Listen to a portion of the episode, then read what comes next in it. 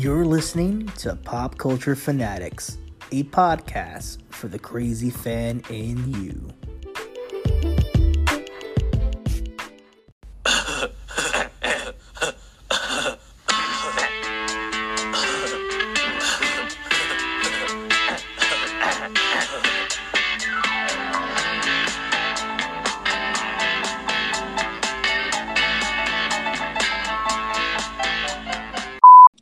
Going on, everybody, and welcome to another great edition of Pop 5, brought to you by Pop Culture Fanatics, the only podcast for the fan and the fanatic inside of you. I'm your host of the evening, Val Cisco, and of course, I have two co hosts with me tonight, all the way from Anxiety and I. Jacob, how you doing, bro? Hey, hey, hey, doing good, man. Glad to be back on. Yes, man. And then, of course, my brother from another mother, the SWAT cat himself, Mr. Jay Rance. How you doing? I'm chilling, brother. So I'm assuming I'm the fat cat. Like, no, there was a smart one too. You could be the smart one. I'm good though. and today, guys, we're gonna be talking about top five best cartoons out of the 90s you know? Something that's very near and dear to us because of course we're all 90s kids in a way. We all grew up in the 90s and look, looking at the animation that came out of there. To me in my opinion that's some of the best mm. animation that we've ever seen in our lives. I know people from the 80s are going to be like oh you know the transformers and the captain planets and shit like that. But to me i think there was a wealth of of content that we were just seeing on a daily basis that has had us captivated. And you know what? I want to kind of narrow down to five and see what made us kind of stay up in the morning and be like, you know what? I got to rub my eyes at 7 a.m. to watch some cartoons. Guys, how do you feel about some animation? Jay, you, like, how, what's your experience with animation growing up? Uh, it was just very, like you said, um, uh, I'm always going to use the word heartwarming because those are some like some of my favorite memories. But it was just awesome, like you said that you know the 80s had their good cartoons, which I love Transformers because my brother put me onto that. But I don't know, like it, around the 90s, like we just saw an explosion of just different varieties, different subject matter being touched. Even you know discreetly, you still caught some of the puns and the jokes, but it was just something for you just to just subject matter for everybody to dig their teeth into. And like you said, I just have so many memories either going to sleep late or around 11 trying to catch something or waking up in the morning eat my breakfast you know watching the pokemon or whatever and stuff like that before pokemon yeah mummy alive. So i mean it's just great memories man but it was just something for everybody at that time to sink their teeth into. Yeah man like um in the 90s we saw a boom of different writers and artists come out of like the disney atmosphere. Everybody that was working for disney at the time that was you know going through their renaissance essentially from like late 80s to the 90s kind of went in their own direction and decided to do different forms of animation. A little bit cruder a little bit ruder sometimes a little bit of an edge and there's you know that's a good and bad thing. Sometimes in the 90s we had our great cartoons but then it was like extreme this and extreme that and extreme ghostbusters and extreme spider-man and shit like that. So it had its ups and downs. Jake what about you? Um product of the 90s um how was animation for you growing up uh, man, I, I gotta say that um, animation for me was everything. Uh, I, I can't even begin to, you know, go on about how cartoons, like really, besides gaming, like cartoons was like another escape for me. It was another world that, um, that to this day brings nostalgia. You know, some of the best memories I've ever had, some of the best escapes I've ever had, and you know, seeing the different colors, seeing the different uh, movement and and you know the uh, voice acting and the um, energy that came with some of these cartoons. You know whether it was something funny, something scary, something uh, dramatic. You know it, it it just all came together for uh, some of the best 30 minutes of your life right there for for that episode that week. You know just waiting for the next. So uh, I'm all about cartoons. Yeah, man. Um, you know animation you could be dated all the way back to the 1930s or whatnot. If you're looking at original Mickey Mouse uh, cartoons with Steamboat Willie, and gradually going from Hanna Barbera to what we see now with these days with Adventure Time and the Amazing World of Gumball, it's it's amazing how animation has grown leaps and bounds, not just for children, but for adults as well too and sometimes even in children's cartoons we definitely get to see that that sarcasm and those hidden easter eggs and i felt like that really did start in the 90s we got to see those little easter eggs kind of branch out. I know this is not going to be on anybody's list so that's why i'm going to go ahead and say it right now. There was an animation called two stupid dogs that came out in the, the early 90s as well too and it was very ridiculous and very out there but it had a lot of uh, uh, subtext that you can deep dive into with like um, the homeless and um, being abandoned and and wanting love and whatnot. But that was just a subtext from the kids' point of view. You're looking at it, you're like, oh, these are just dumb dogs running into fire hydrants and shit like that. But if you look at it from an adult's point of view, because I revisited it, I was like, huh, they're actually talking about you know someone being abandoned and having psychological issues from being uh, from being abandoned. I know Jay, you're really partial to pets, and so so are you, Jacob, as well too. When you see things um, such as abandoned dogs and cats in the street or whatnot, that resonates to me now that I have a rescue dog. So it was just cool to see that go in full, full circle. But let's get into it, guys. Um, I want to go, go a little different this time. I know the last couple of pop fives, I let both of you guys start before. I'm gonna go ahead and take the reins for this one right here and kind of introduce this pop five right now and nope, see what your nope, reactions are. Nope, nope, nope. I'm not with it. I want to go first. Rock paper scissors. Russian roulette.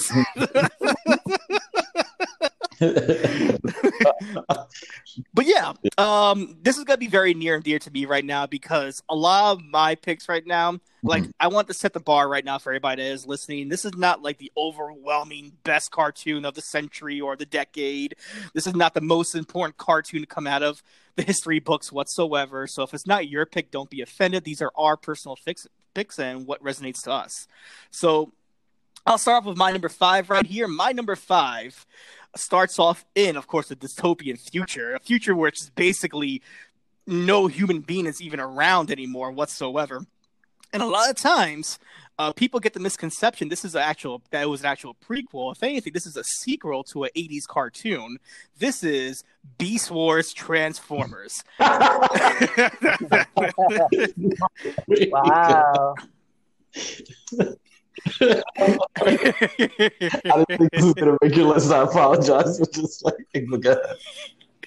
no, I, I gotta say, like, yes, um, the animation is a little crude and maybe it does not translate well to 2020 right now but from what it was you know going back into the to, to, to the age of you know 1996 you're you're seeing just a, a, different version of, of animation at that time that shell 3d kind of graphics that those those those polygons that were popping out of the screen everything was trying to look like a nintendo 64 game or a playstation game and beast wars kind of gave that that animation aspect. But what was really cool about beast wars to me and a lot of people too, because I feel like there's a cult following for Beast Wars more than there is for the actual 80s Transformers movies or cartoons. It's because of the fact that the storytelling was so great. Every character had a plot. Every character had a motive. Um, you know, there were secret societies that were happening with, you know, the Predacons and the the Maximals and whatnot. And as, as stupid as that sounds, it, it, it, was just very much in-depth storytelling you know losing one's memory trying to regain someone's memory again you know relationships being built bonds being broken. And i felt like the the in-depth storytelling was a little bit more intricate to me because in transformers as much as it's very iconic i kind of feel like if you watch it right now 50-50 some of them are interesting the rest are pretty boring. They're very much paint by numbers. Beast wars never was boring to me. Anybody's opinions on that? Uh I never saw it, so I don't have much to say on this one. Hmm. So. No, I, I, I agree. It was just very something completely different because for that time, you can you can tell, and if you look it up, it was just made off a computer. You know, so the graphics were just very different for something that you saw on TV, and the mm-hmm. fact that you know it was still Transformers. Like I said, I always hold Transformers near and dear to my heart because of my brother. Um, it, it, was cool, you know, just to deep dive into something different. It, it lets you nerd out, like you said, the Maximals and the Predacons and stuff. Like you know, we we know these are the descendants of Autobots and Decepticons and things like that. And we just saw, um, you know, very very different. You know, because how um, I forgot who it was. You know, they were either car or boombox or something or different different stuff. Now we're seeing them as you know animals and stuff. So it was it was pretty cool. And I remember watching it growing up. I don't know if it was during the afternoon hours or in the morning hours and stuff like that. But I mean, it still sticks out to me because the characters were very different. I know you had a uh, was it Raticate? Raticate, right?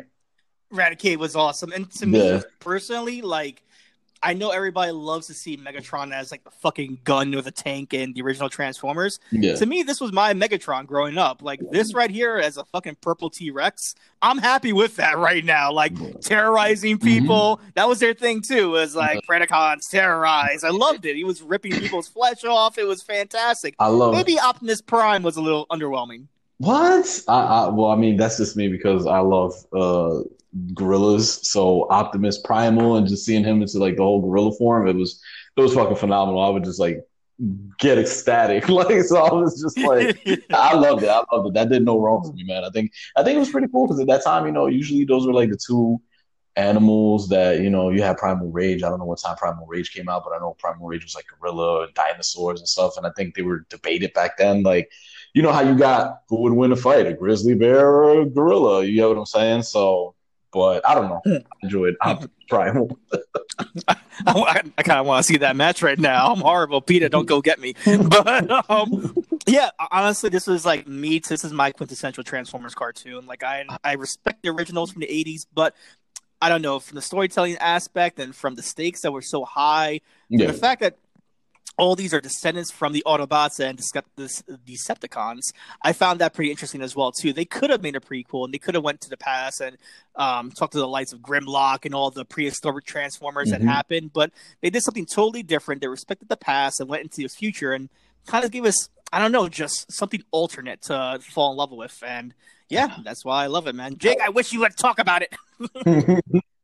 Uh, no, I was gonna say one thing. It's um, I looked it up and like I I'm surprised at how many of these toys I had, and I had no idea where they were from. Like I always knew, like like like I'm looking at Cheetor Mhm. right now, right? And I'm like, bro, I had this fucking toy. Like, how did I not know where the fuck this was from? I thought it was just something cool. Like this, I'm looking at now, man. It's it's insane. And yeah, this this animation is like wow. like this is totally what was it, it kind of reminds me of that new that newer cartoon Code Yeah. Lyoko, I think. Uh, like it has that same kind of um, animation. It's wild. Mm-hmm. Go ahead, Jay.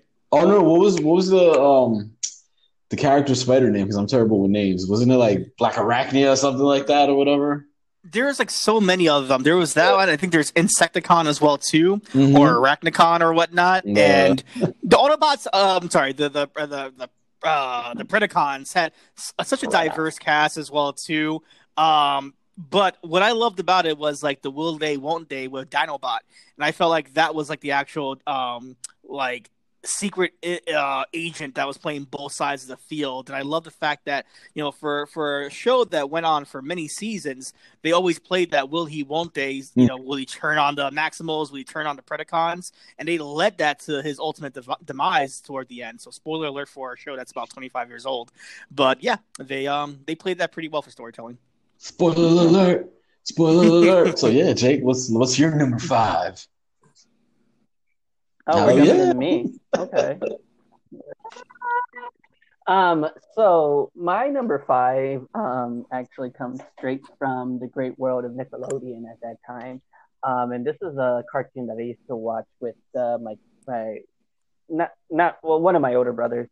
And um, this is one that like at the time like I knew like I even though it was on Nickelodeon, I felt like it was for an adult because it just just because of the animation and like even me at that at that age, I knew like wow these jokes are like these are not kid jokes, you know, because I was watching Arthur as soon as I came back home from school, you know what I mean? So watching Arthur and then watching this was like two totally different worlds, and I felt like such an older kid watching this. But um, uh, Rocko's Modern Life has always been one of my favorite favorite '90s cartoons. Like when you think '90s, you think like Rocko's Modern Life automatically comes to mind because of its colors, because of its design, and because '90s cartoons uh, had a lot of had a lot of vulgarness to it. You know, whether it was the animation itself or just the jokes, and it had a way of mimicking life. And I think this is why I liked it because the way that it made fun of life um, by over exaggerating everything, like kind of helped me kind of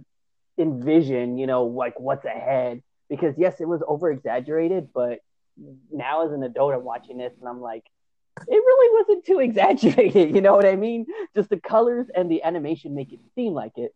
Um, but also, you know, it, it, was also the bond of the friendship between Rocko, Heifer, and um, Sheldon. You know, like they were really close, and you could tell like they were the nerds, they were geeks. You know, they were definitely outcasts, but they were very, very, very close together. And through all the wild shit that they went through, um, you know, they always tended to stick together. So um, it was uh, it was it was such anyone who hasn't seen it. I mean, you can get a taste of it by watching um, the Rocko's movie on um, uh, on Netflix, which I thought was really ingenious. I finally took the time to watch it. I absolutely ad- adored it. It was always so ahead of its time. Uh, you know, very uh, very welcoming for anyone who might be different. It, it was definitely one of those um, cartoons. But um, I also love how the movie itself was like, basically continued right after the last episode that aired on Nickelodeon. So like it was almost like you're just jumping right back. Um, huge, huge fan of that cartoon. I, I, adored it. I was lucky enough to catch many episodes uh, while I had a channel in it on my dish. So I have a ton of it on my DVR that I watch every now and then. Everybody oh, you want to take it? Well, no, go for it, bro. Nah, go ahead, bro. Be my guest.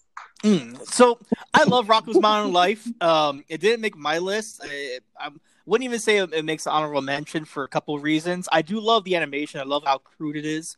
Uh, it's very heavily um, into pop culture where it comes to like Rocko working at a comic book shop and there's you know video cassette places and whatnot and you know malls and things of that nature and the oversaturation of buying things and TV shows and and things of that nature. Like I love that right there, the consumerism it's it's all in Rocko's Modern Life. But the only reason why it doesn't make any of my lists right now, it's and I'm I'm all about being offensive as much as possible, but they really play heavily on stereotypes. like stereotypes are really hit heavy on this one. Heifer's a fat cow. Okay, he's a fat guy that likes to eat. Sheldon is a Jewish turtle. Oh my god. Oh my god, I gotta save every penny for this Rocko. Oh boy, oh boy, oh boy, oh boy. And Rocko is an Australian short wallaby. This is like uh, like I get it, like uh, like they're they're they're it's, it's some of them are, it's, it's metaphors but even look at the big heads. Big heads are just like these angry people your angry next door neighbors that just are pissed off all the time having a failing marriage and they're blaming it on everybody else. If anything the are they the big heads or the fat heads? I think they're the big heads right? Fat heads? Okay fat heads. I, I think they're the probably the most realistic characters on that show because they could speak to 90s families at that time. You know they're almost like a mirror image of um of um, was it a love and marriage, married with children. Mm-hmm. They're almost like that right there of that that '90s household right there. But um, I just feel like everything else is a little too heavy toned for like you know fat jokes for Heifer. And I feel like with, even with Heifer, he never got his comeuppance. Like he never had a moment where it's like, "Yay, Heifer! Like you go, Heifer, for being awesome." It was like, "Well, you're a fat piece of shit, and you should accept it." Um, so like, I wish they would have deep uh, you know dive deeper into like a little bit more like heroism for these characters. If anything i always felt like they always fell short. Uh, i think the only character that i love the most in that though is my man what's his name spunky? The dog? Oh yeah the dog yeah. Dude had like turkey legs as fucking legs and it was the best thing in the world. Damn, oh that's great bro. Um for you to say that Rocko doesn't make your honorable mentions as a 90 cartoon, that's that's hurtful, bro. Like I know. Uh man, yeah, that's that's crazy. But um I'm I'm I'm all I'm all for for Rocko, like so I'm gonna have to side with Jake. Um Rocko's great.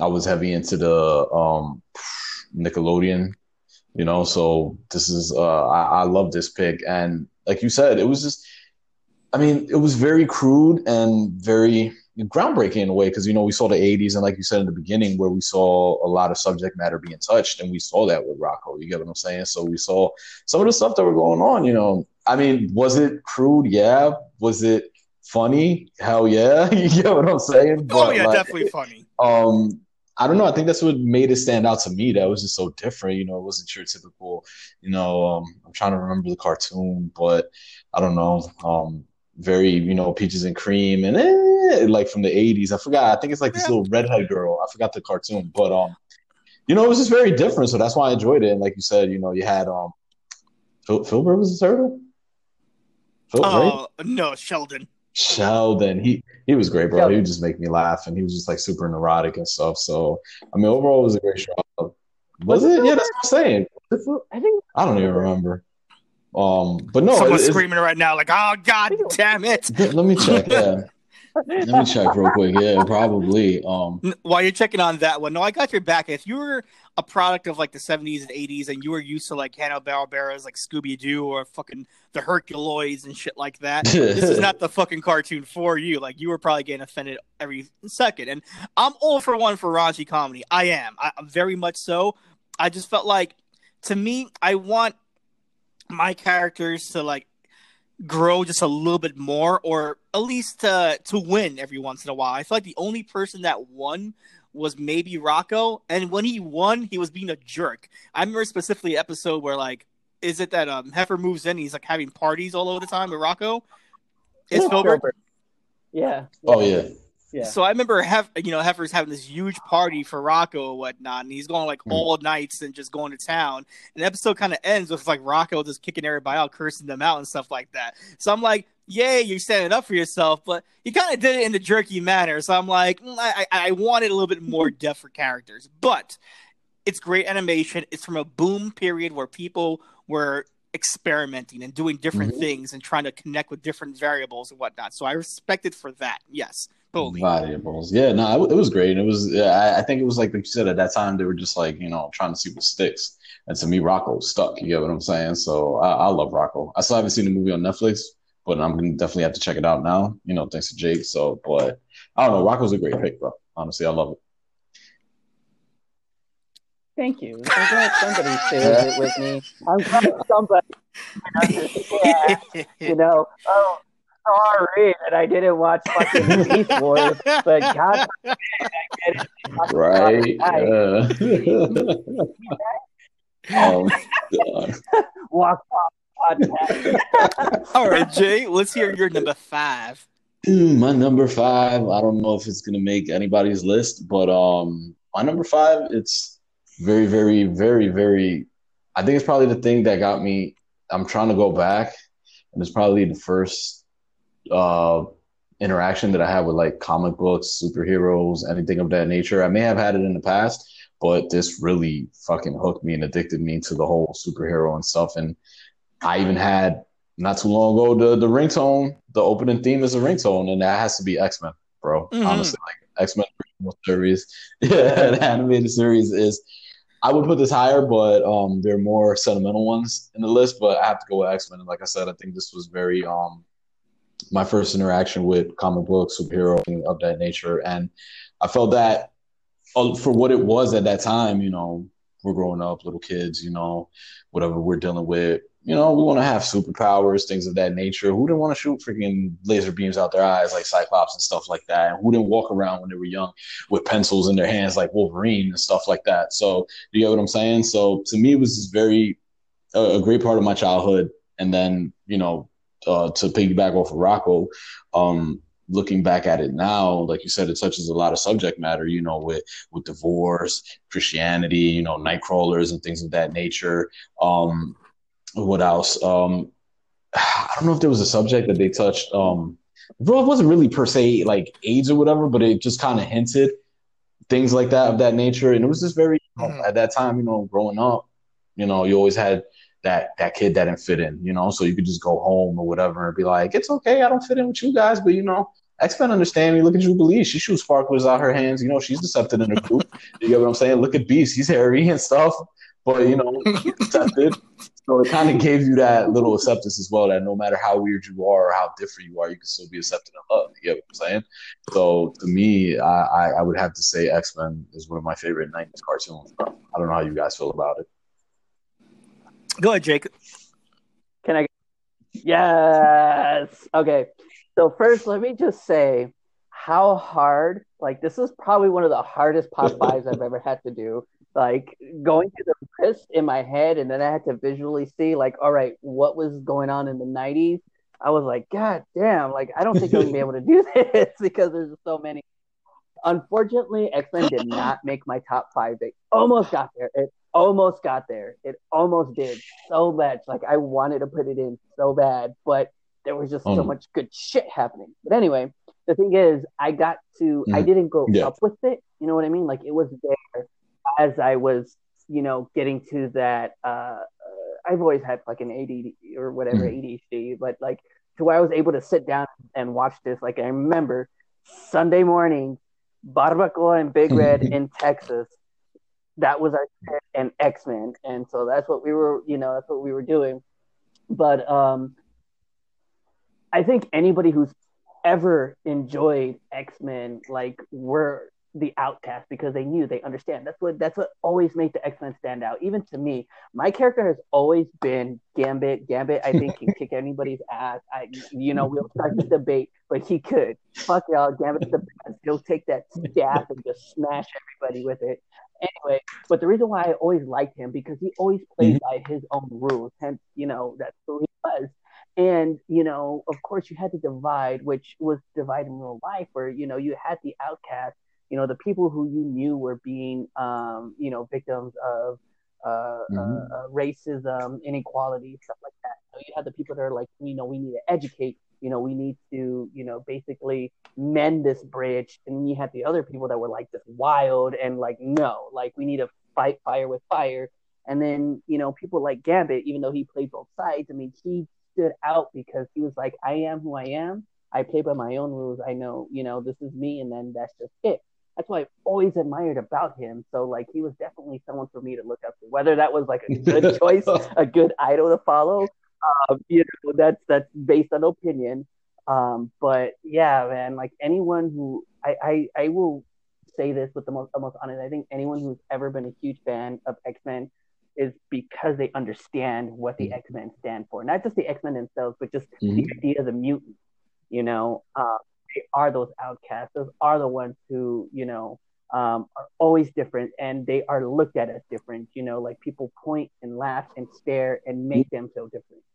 So these people basically, you know, trying to learn that gift. Oh God, I can just go on. This is such a great take. thank you, thank you. No, I, I agree. I agree with you a thousand percent. You know, and if Gambit, you stuck to him as a role model, that's fucking awesome because you probably are gonna laugh at mine. But the one that really stuck out stood out to me when I used to watch this was Beast. You know what I'm saying? Because Beast, I mean, they were all different. They all had their, you know, different things that make them stand out. But to me, Beast was the one that couldn't really seem normal or hide any of his physical, you know, appearance or whatever. So to me, it stood out. Beast. Like I was like, okay, so for whoever doesn't know, just tuning in for the first time or have tuned in, you know, I, I'm a guy that has, you know, one arm. Like I have nub for a left arm. So to me, that stood out. Like, hey, bro, you know, this guy, you know, I gravitated to him because he can't hide his shit. Like at me, you know, yeah, I could put it in a sleeve or whatever, a hoodie, and but it was still you would see you see the discrepancy. Like, okay, wait, there's something wrong there, right? You know, so to me, it was you know, beast that stood out to me honestly. So I, I agree with you a thousand percent, and that's what X Men stand for for whoever's felt um, alienated, lonely, uh, persecuted. Because even talk about the Holocaust with Magneto. Um, this this is your show, so that's why people gravitated to it. Honestly, that's why I gravitated to it. How did you feel about? So I have a lot to say about this, but first things first, and this is not because we were to do the show whatsoever. This came out of blue last night, but Mhm. somehow, some way, I found myself watching YouTube at like two in the morning, and I found my way to finding it. oh, it's the Juggernaut bitch short that that the, the original YouTube video from like 20 years ago and literally is the funniest thing in the world. It's not for the faint of heart right now in this generation. Like in 2020, there's subject matter in there that probably will make people cringe, but Mhm. still, nonetheless, funny as hell. That being said, um, it's not my in my top five, and I want it to be. There's a couple reasons why, but like I love this cartoon. I love the fact that it's a mirror image of Jim Lee's art style from the 1990s from X Men Blue and Gold. Um, you're getting the iconic um, costumes as well too, and they look so beautiful and vibrant. Like this is the shiniest I have ever seen an X Men cartoon in my whole entire life. Like every person looks like they're glistening in the sun. Cyclops, Wolverine, Jubilee, Storm. They all look iconic. Um, uh, I love the storytelling as well too. They they kind of mirror the comic books as well too for some of the main stories. X Men. If anybody knows me, I, I love the X Men. They're my favorite comic, comic franchise of all time.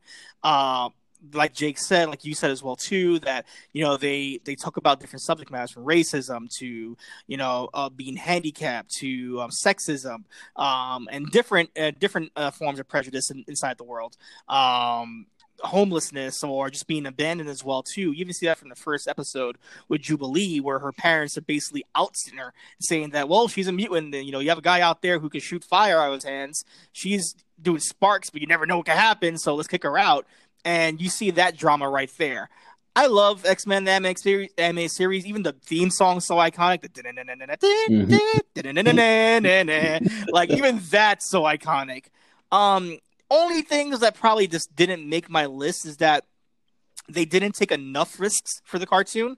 I think they tried their best to make it just like the comic book, and I think it, it was to their detriment a little bit because they never went outside the box to do their own thing. They relied on too much source material to make it pitch perfect, and you really cannot you know, do like what sixty years of comics into one cartoon, into like what ten episodes right there, and try mm-hmm. to cherry pick different stories, whatnot. This is not going to flow right. I remember they did the Dark Phoenix saga like out of nowhere, like boom, here it is, guys, rock and roll, and it's great to see Jean Grey in that Ultimate Phoenix outfit and whatnot, to see the heartbreak with Scott and Wolverine. They played that relationship pretty well, but I feel like. In my opinion, I'll get a lot of heat for this because I don't like the artwork from this cartoon but I think the storytelling from X Men Evolution was a little bit better because they were allowed to take certain risks out there. They allowed to play with the Brotherhood. They allowed to play uh, play with Rogue a little bit more and the will they won't they aspects of things. And um, by far, I think that the original X Men anime series from the '90s is a better show. I think the storytelling is a little better in X Men Evolution. In my opinion, this is just me. I'll get heat for this too. I don't think they have made a perfect X Men cartoon I just don't think they know how to capitalize on the subject matter for a cartoon just yet. I think they're scared to talk about homosexuality, to talk about racism, like the comic does. And even though the comic doesn't blatantly tell you in your face, the subtext is there. And mm-hmm. I think they did it in the 90s cartoon enough, but they they they just didn't hammer it in.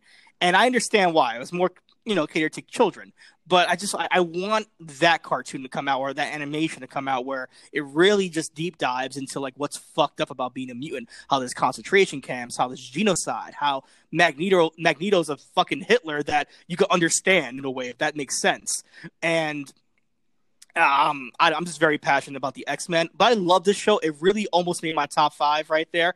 I had to bump it down because there's a couple of shows that I love the most besides this, but Ooh, if this was like a top ten, X Men would have been there, bro. I love this sh- series. I, I, this is where I make my swift exit out this podcast. I am so done. Not even. I know, but but it was it was the same for me though. Because I said, because there's just so many more cartoons that I like more than this one. And to be honest though, like my mm. X Men that I grew up watching oh. was X Men Evolution. I loved X Men. Mm. It was a little bit more cartoony as far as the animation goes, but like it did have like I, I guess because they portrayed them more as kids um you know i was able to kind of grasp it more. And uh god i love that cartoon so much uh, x-men evolution. I thought it was if it was if, if i hear one of y'all put like some courage the cowardly dog bullshit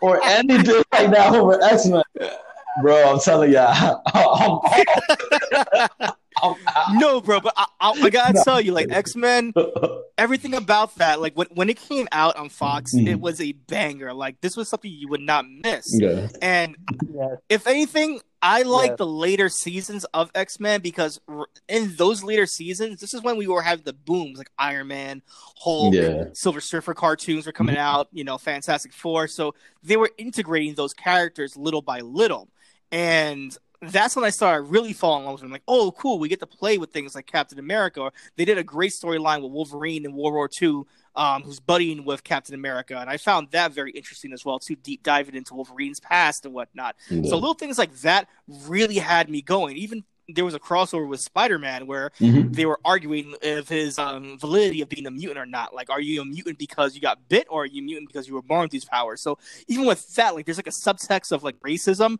within yeah. a race. So I, I found that very interesting as well too. So I love X Men, bro. Like I'm, I'm not I'm not shitting on it by any Uh. means necessary. Um, I just think that I wanted them to go ahead and take more risks. I'm not, I'm, I'm asking too much for a cartoon at that point. I understand that. I'm, I was just messing with y'all. Like, I I mean, yeah, I have courage and stuff like that. If. My number one is Johnny Bravo. Well, I, I, yo, if y'all put the tick, I'm done with y'all. you leave the tick alone. The tick is a hot commodity till today. Let me stop. I'm like, I'm messing with y'all. Well, I'll go ahead and put my number four right now. It's the tick. No. Um, nah. um to go and one, one more time, bro. Great picks, guys, so far. I think we, we got a good conversation going, and I like the debates. I think that's the best part of these conversations to have these debates. Oh. Um, I, I agree. That's why I love this, man. Sorry for cutting you off. Like, like the Star Wars one, ah, bro, probably like my favorite fucking podcast to date that we've. I'm not gonna lie. And this is turning out great as well.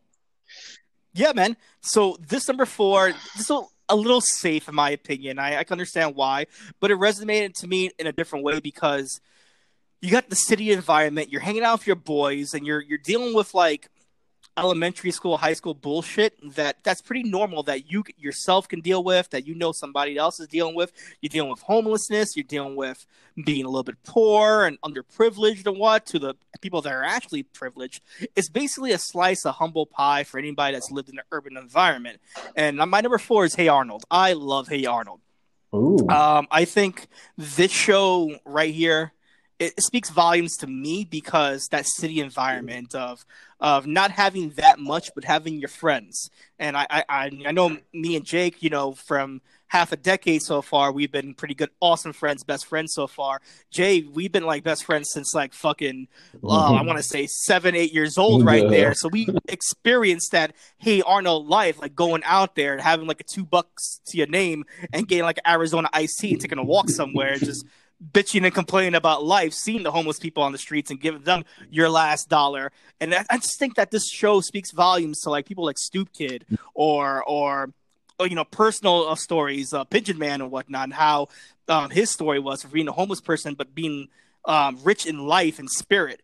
Um, you know, the will they, won't they with Helga, and you know, having that crush that's always mean to you. That's such like a, a elementary thing right there, and it, it resonates to everybody. You know, the the schoolyard, baseball, the Mickey Mantle ri- ripoff that they had in there, um, which was fantastic. And the fact that he was like an alcoholic, but no one wanted to admit it in the show was fantastic as well too. I don't care what anybody says, but you got Hey Arnold's like, hey, it's okay, bro. You're good. um, just everything that, that that episode when Arnold goes to um the aquarium and frees the sea turtle because that motherfucker's you know depressed and shit like that.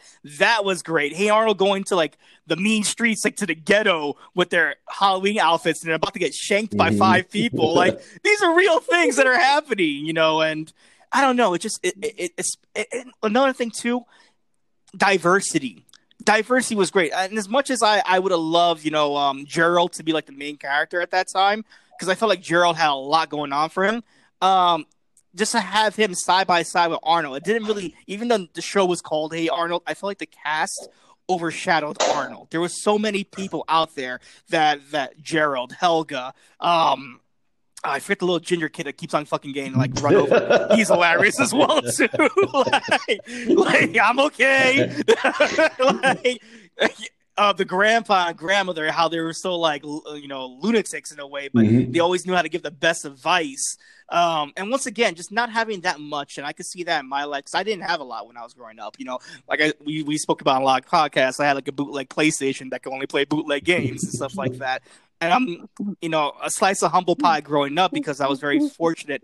Whenever I got something that meant something more, like I, I held dear to it. Like it was something more to me. Like when I got a Game Boy Color for the first time, I thought that was the bee's knees. I thought life could never get better right there. So like this show kind of represented that right there. You had baseball, pro wrestling, you had father daughter connections, you had you know uh, loss of parents. You know, oh, there's an epic episode. Uh, what's, what's his name? I know you know it, Jake. Um, his name is Mr. Lee, the tenant that lives, and just to see how Yeah. um how Yeah. that story unraveled on Christmas, where his daughter, I think it was in Vietnam, where they were going through the Vietnam War, and how he risked his own daughter to go with the Americans so she could have a better life while he stood there, and to track his daughter down, like what 18 years later 20 years later bro that episode made me cry at 12 years old like that right there was just so deep rich storytelling and you get your silliness as well too so i don't know man like i love hey arnold Yeah. Go Can I ahead. go next? or just chime in? Okay. Well, I'm gonna say I have to share the spotlight with you though Okay. because this is also my number four, bro. Like you fucking nailed it.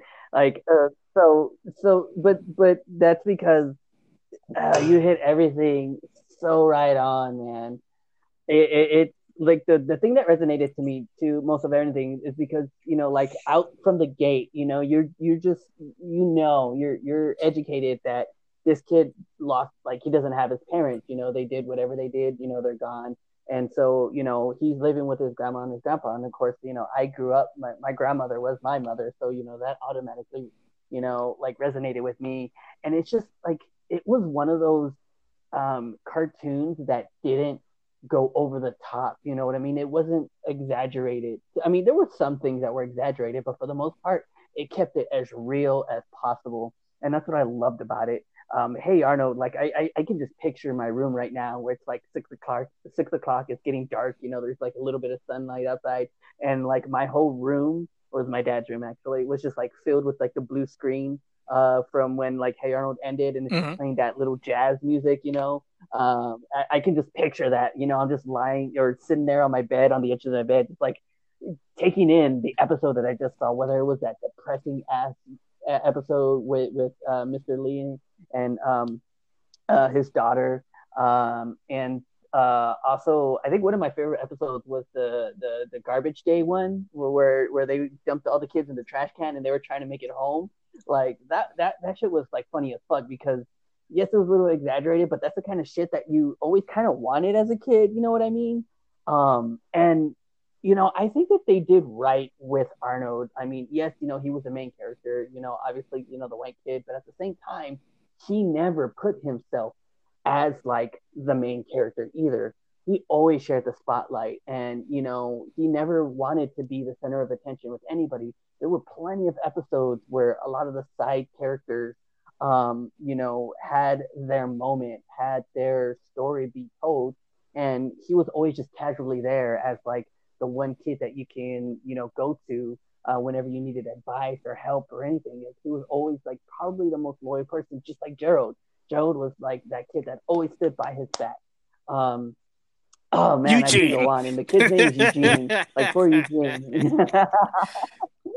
what what tripped me out about Eugene was like Oh, his fucking God. sandals, like the socks and sandals. I was like, bro, this kid is Nah, the kid was half Dominican. I don't care what anybody says. Just tragic out the gate, you know.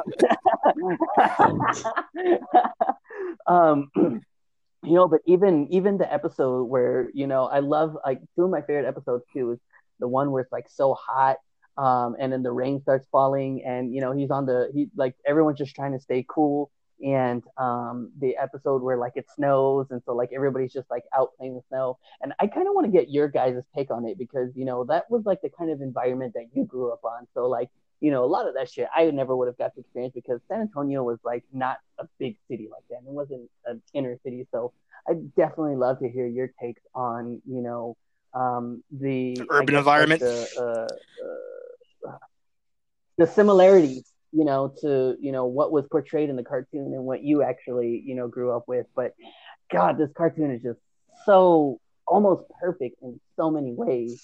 I have Um, nothing Jay, positive to say about this cartoon? cartoon. Yeah, I'm kidding. I'm kidding. I'm kidding.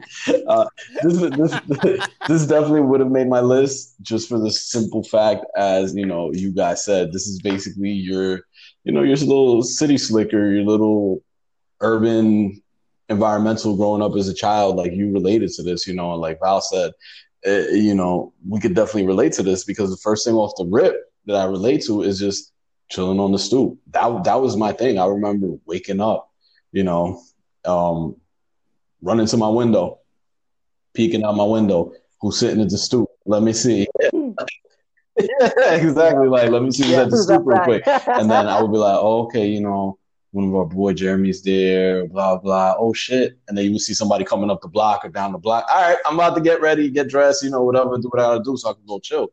And then just spending hours and upon hours just sitting there all day. Just honestly, that's what we would do, just all day chilling there. And then, you know, Hey Arnold does it, you know, where you see these uh little adventures that they have and stuff like that, you know, just not to get too much into details, but you know, we were dumb going growing up in the Bronx, you know, we had little mischievous moments and stuff like that. We did things like that, that nature and stuff. And, you know, um I don't know, it's great. It just really resonates with me, and that's why definitely this is an honorable mention for me. I couldn't have thrown it in my list because you know um, there's more that resonate with me, uh, you know, growing up. But I, I, I fucking love this room, bro. I was uh, still to this day, I'm jealous of Arnold's room. I wish I had a fucking review like. I think everybody is jealous of Arnold's room. I love his room, and you know, from from tackling like you know superhero subject that we would talk about on the soup to you know that episode. I think it was the Friday the Thirteenth episode. I don't know, where the headless cabbie or something like that it was kind of like the headless. Like, I mean, it, it's it's great though. and It resonates because I mean I grew up chilling on soups, you know, with Val. So this is what this is all about. And I mean, it, it's a phenomenal pick, bro. Honestly, I love it. Yeah, man. Like, um, He's just he's just mad about X Men though. That's why he put it on his honorable mentions. He's like, "Oh, y'all guys have a moment to share." Well, fuck you. I, I will say too, like, there's one thing that really hits home to me. I think it's just me personally that I, I like Helga's arc because I could definitely see a lot of times. You know, I think she's the most underrated character of the whole show. She's definitely the bully. She's the one that's picking on everyone. She's obsessive to Arnold as well Mhm. too, making a fucking gum shrine Yeah. of him. But you can see why she's a product of a of a broken home. Like her, her, her both of her freedom. parents are addicts. Her father's a workaholic, and her mom's an alcoholic. I don't give a fuck what anybody says. She is buzzed up every episode on the couch. Helga, what are you Oh. doing? All right, bye. Um, and I love this episode. I I forgot what it was. It was an episode basically where where her father tried to be a dad for the first time, like an actual dad, and he's like, "Oh, I know what to do. I'm gonna go ahead and take you to Cat- to like a fucking like."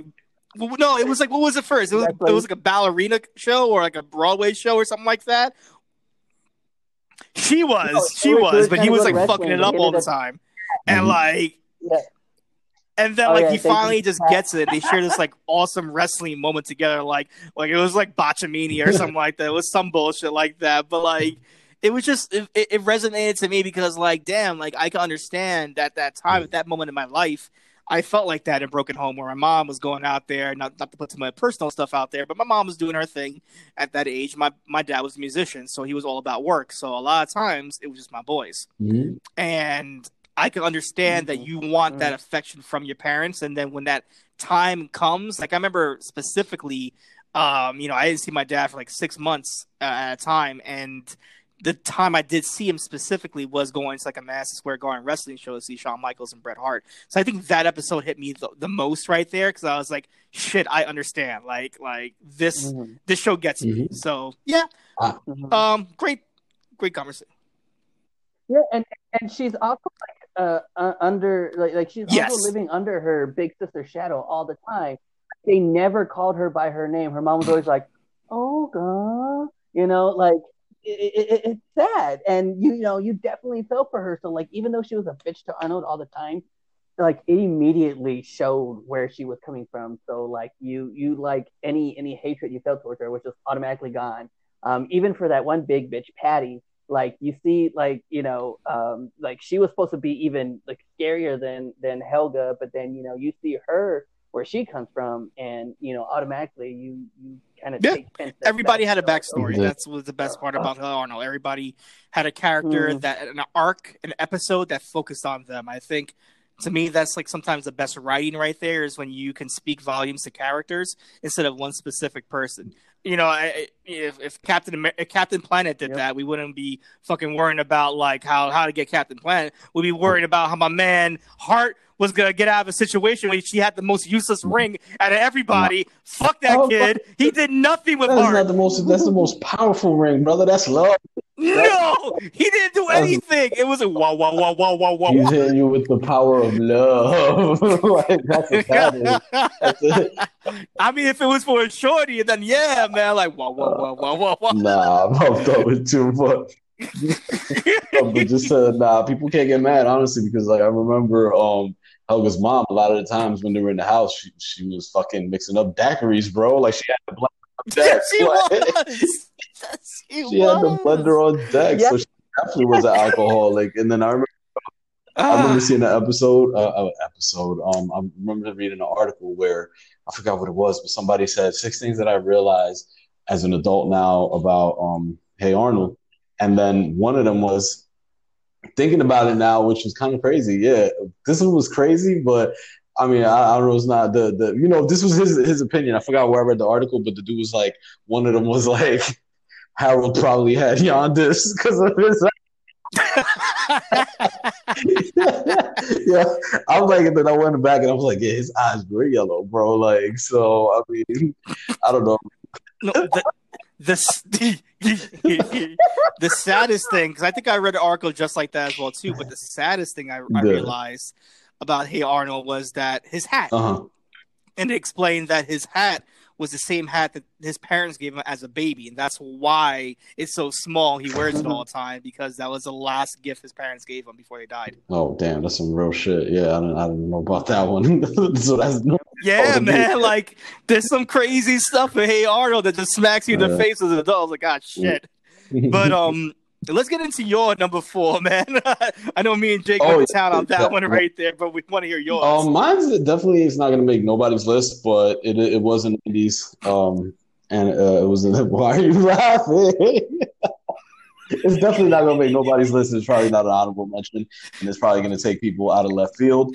Um, it's gonna be controversial, but you know, it was in the '90s. It was animated, so I'm gonna just roll with it. You know, these are my personal picks. Um, number four, I could put it higher, but I would just have to put it here. Um, and this Dragon Ball Z. So I don't know. yeah, man. Yeah, I don't know how anybody's gonna feel about that pick, but it was in the There nineties. It was cartoon, animation, whatever you want to call it. But to me, Dragon Ball Z is um everything is my favorite anime. You know, if we were doing an anime, I would put it number one. But um Dragon Ball Z was the max for me growing up as well. One of the max, you know. But um I just remember having great memories, staying up, you know, trying to watch it, wait for that next episode, sharing memories with you guys. You know, Val, we grew up on this as well. There's a few of our other friends, and we would just always sit there. It was, it, it, I, I think it's more also for the emotional attachment that I have with you guys, which I enjoy it. You know, it just makes the whole package complete because you know you had Goku, you know you had Gohan, um, where he was trying, you know, he's the prodigal son basically, but you know he was struggling to find his strength. That's stuff that you know people could deal with. Where oh, I want to be strong. You get what I'm saying? I have to stand up and stuff like that. I can't deal with bullies, you know, with the Nappa, Vegeta episode, things like that, with the Raditz, you know, leave my dad alone or whatever, things of that nature. Um, and then to me, Vegeta is my favorite character of all times. To me, Vegeta just resonated because, as you said, Val, you see the best evolution of him. And then for me, I always had to work hard. You know, not saying, but you know, the situation that I'm in, I always had to kind of prove myself. So that's why I gravitated to Vegeta. I'm also short, you know, so that's another reason. But he always had to work through what he wanted. You get what I'm saying? It never came easy like Goku. So that's why I just gravitated to Vegeta and stuff. And I would always walk walk around with the shirts. It's over nine thousand, all that shit. So like, but and then the emotional attachment that comes with it, you know, going to Dragon's Den, chilling with you guys, always geeking out, talking about it, like, oh, playing Dragon Ball Z growing up. This is Hey Arnold shit right here, playing Dragon Ball Z, you know, around our building where we would just take paper and crumble them up and just throw them somewhere. Tell one of our friends, like, hey, put it here. We just go around with the scouters, fake scouters, like, oh, it's a Dragon Ball. You get what I'm saying? So, Mhm. Like, yeah. growing up doing that stuff. So it definitely was great. The series captivated me. Like I said, I think it was just pretty cool at that time because you know you had like the Street Fighters and stuff like that, and we would always walk around, you know, Hadouken, Hadouken. So just to see actual, you know, animation cartoons bringing this to life, where people were fighting in the air, flying, it just captured everything as you were growing up into one video game, superhero, everything into one. And I think, and it, you know, it was pretty strong subject matter. We didn't get actual Japanese type stuff like that, but it was pretty strong subject matter for us in the US. And I don't know, man. So Dragon Ball Z is one of my favorite cartoons, and I had to throw it in the top five growing up, honestly. Yeah, man. Um, I'll Yeah. take it from here, Jake, because I, I love Dragon Ball Z. This was gonna be in there, but I put it in my honorable mentions because of the fact if I put it in, it would have been my number one, like hands down. And I felt like it would have just been fair if I did Mhm. that. So I was like, I'm just gonna leave it out for a second because this would have been my number one if, if when it came to animation in a way, um, just for the memories Yeah. alone. Oh, I remember fucking um, I had a karate gi and I dyed it orange, and I dyed my hair fucking copper, thinking I was gonna be Gohan, and it just turned into like I looked like a penny with curly hair, and it was just horrible. But I was dedicated to Dragon Ball Z, and I think I have a little announcement, uh, PSA for all the Dragon Ball fans till today. Y'all are a bunch of fucking whiny motherfuckers. I swear to God, because people have everything to complain about Dragon Ball Z or Dragon Ball Super right now in this day and age. When we grew up with Dragon Ball Z, there we had to wait for Super Mhm. Saiyan. We had to wait for like power Yeah. levels and shit like that or That's big true. battles. The best thing that we had was fucking Spirit Bombs and Kaioken, and that was good Mhm. enough. Like that right there, King Kai and, and the and the, the Golden Bridge and and um uh, the the fake hell that they had there. What was it? It wasn't hell. What was it Oh, called? It was like uh, I forgot what it was. They- just Yeah, mucked it up. I forgot what it was forgot, called. though. yeah, I totally forgot now. Wow, and I and I threw this on my list. Wow, I'm catching the brain fart right now, but I'll check it out. No, no, you're you're good though. But like, even, like all those iconic moments right there, and just um, the training aspect and the character development with Gohan and Krillin. You know, just those early episodes of Dragon Ball Z. That those first two sagas of just the the the the Raditz and and Saiyan saga going into like the Frieza saga.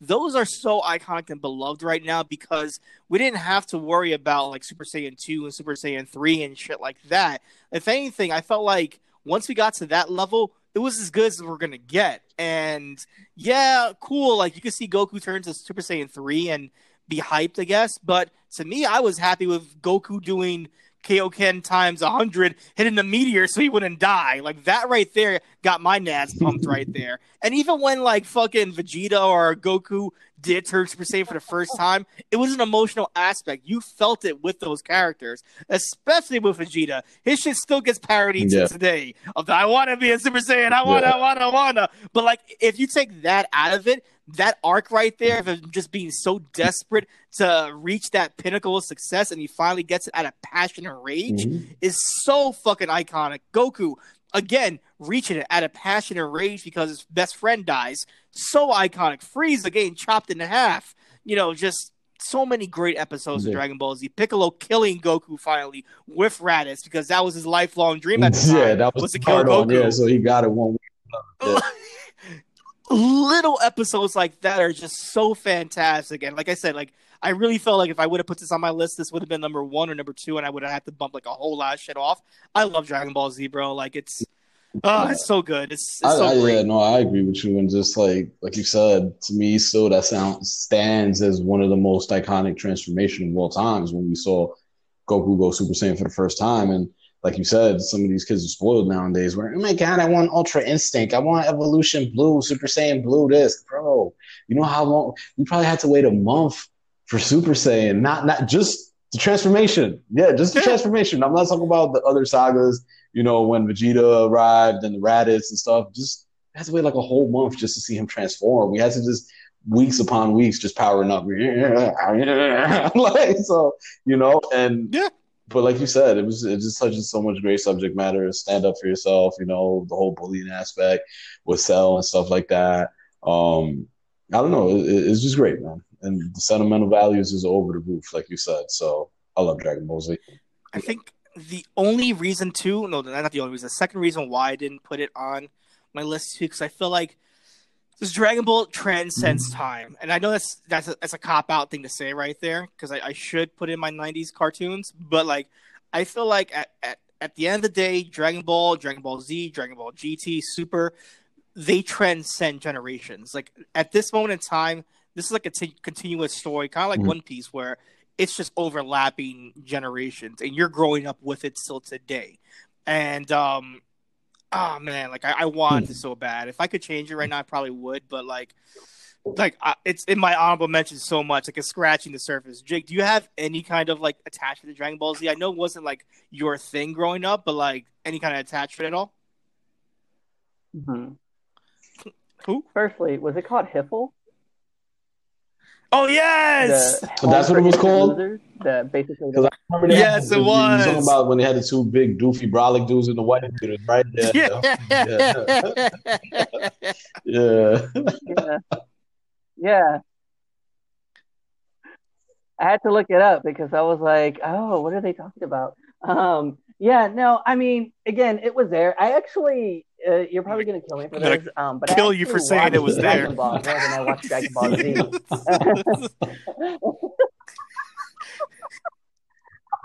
um, but yeah, no, like I actually, I, I had enjoyed watching Dragon Ball more than I watched Dragon Ball Z.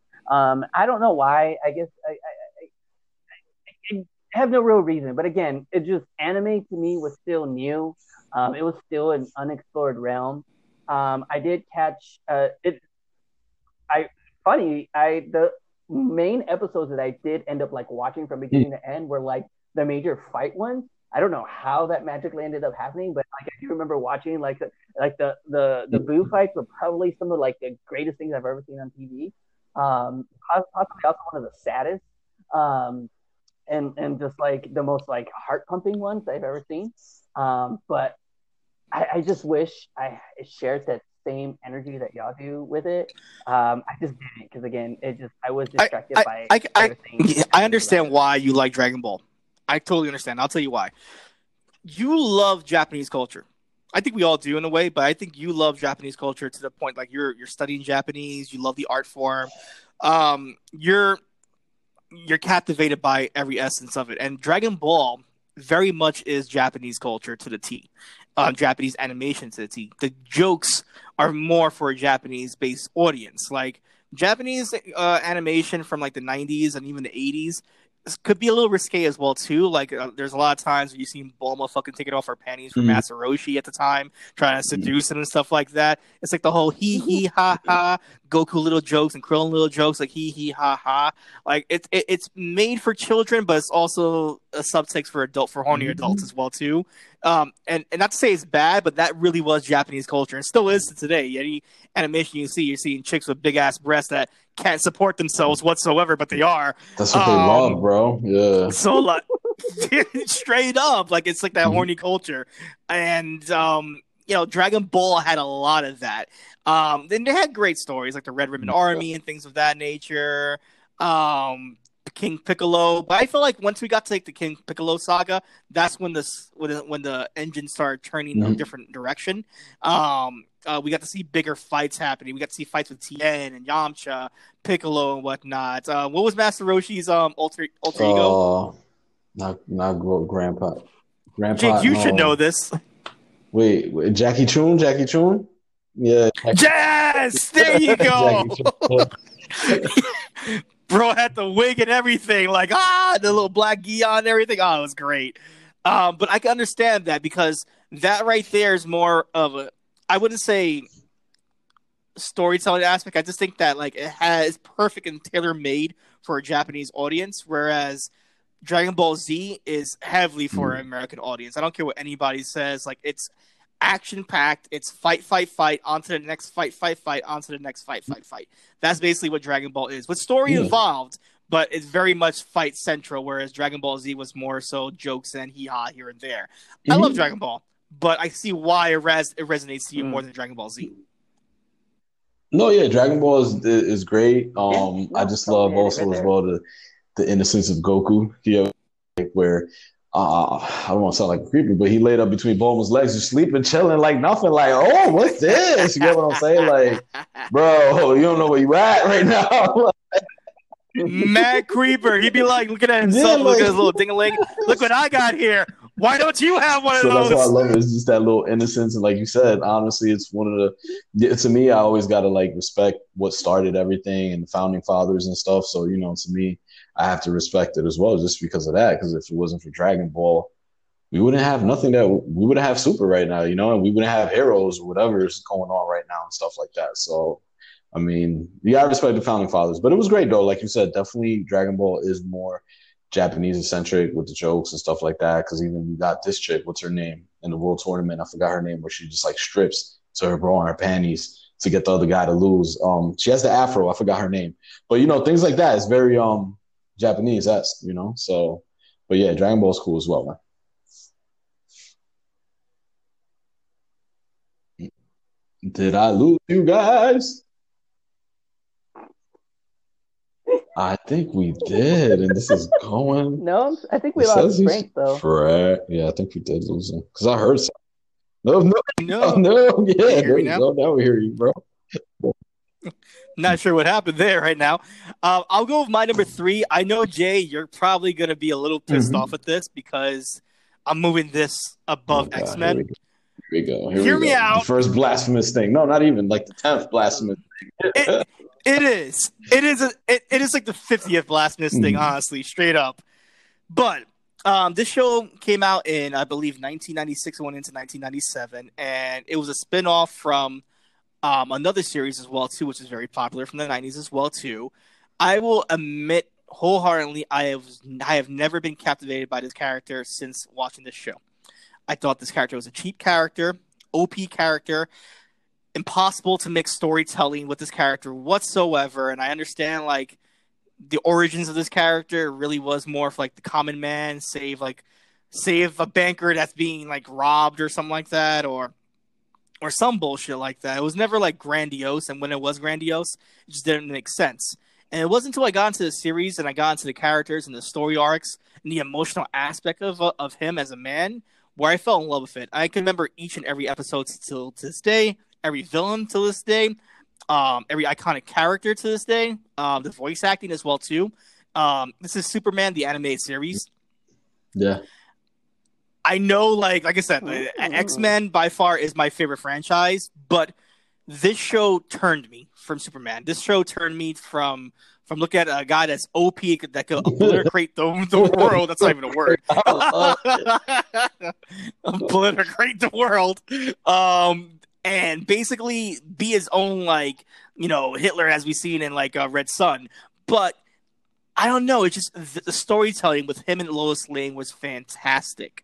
I think the voice acting was phenomenal, and you got a chance to see Clark Kent in a different aspect as well too. We moved away from the common man's issues, from like Superman's gonna save a cat from a tree. Oh, that's great. No, we got you know enemies like Parasite.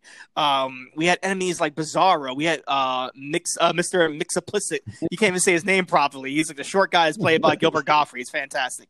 Um, um, so many iconic villains, and of course, Lex Luthor is so iconic on that show that he's made crossovers from different episodes, Batman the Anime Series, Justice League, Justice League Unlimited. You know, Lex Luthor is to me the best character in that anime series by far. Um, so many great story arcs with Metallo and what it is to be human, and his story arc right there, Bizarro, and what it means to be a clone, and do you have your own personality? Um, Superman, what it is to be an illegal immigrant, like that right there resonated to me more than anything else that I've seen with Superman. I remember the 1940 shows and 1950 shows, and they're like, okay, like up in the sky, it's a you know bird, it's a plane, cool, whatever, fuck off. This right here, it just it gravitates me on a different level. It was like you're making him more humane, but he's not human. You're making him more relatable, but he can't be because he's an alien. He can never be accepted by human culture. Yet he's like the beacon of hope. And I don't know, it just it captivated me on a different level. Um, that's my pick. Mhm. You know what? I really was just so blindsided because I thought I was I was like, wait a minute, I was gonna stop him, but as I heard you talking, I thought you said Batman the animated series. I was like, wait, he might he said Superman the animated series? Like, so yeah, Mhm. um, I see. I never really got into this one so much. Like, I mean, it, it was a cool series, but I mean, still to this day, I sit here and stand. I really haven't gotten into the Superman character. You know, maybe it was just because he's so OP and his weakness is a fucking rock. You get what I'm Yeah. saying? Like, Yeah. and, magic. magic. You know, and I was always.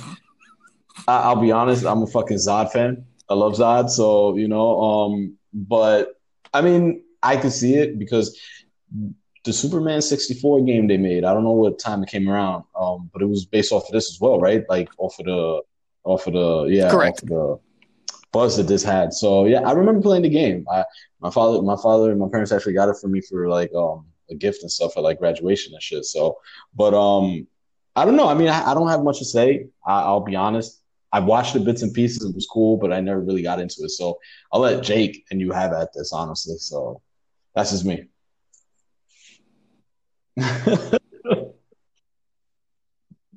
Jake's like, I don't watch this shit.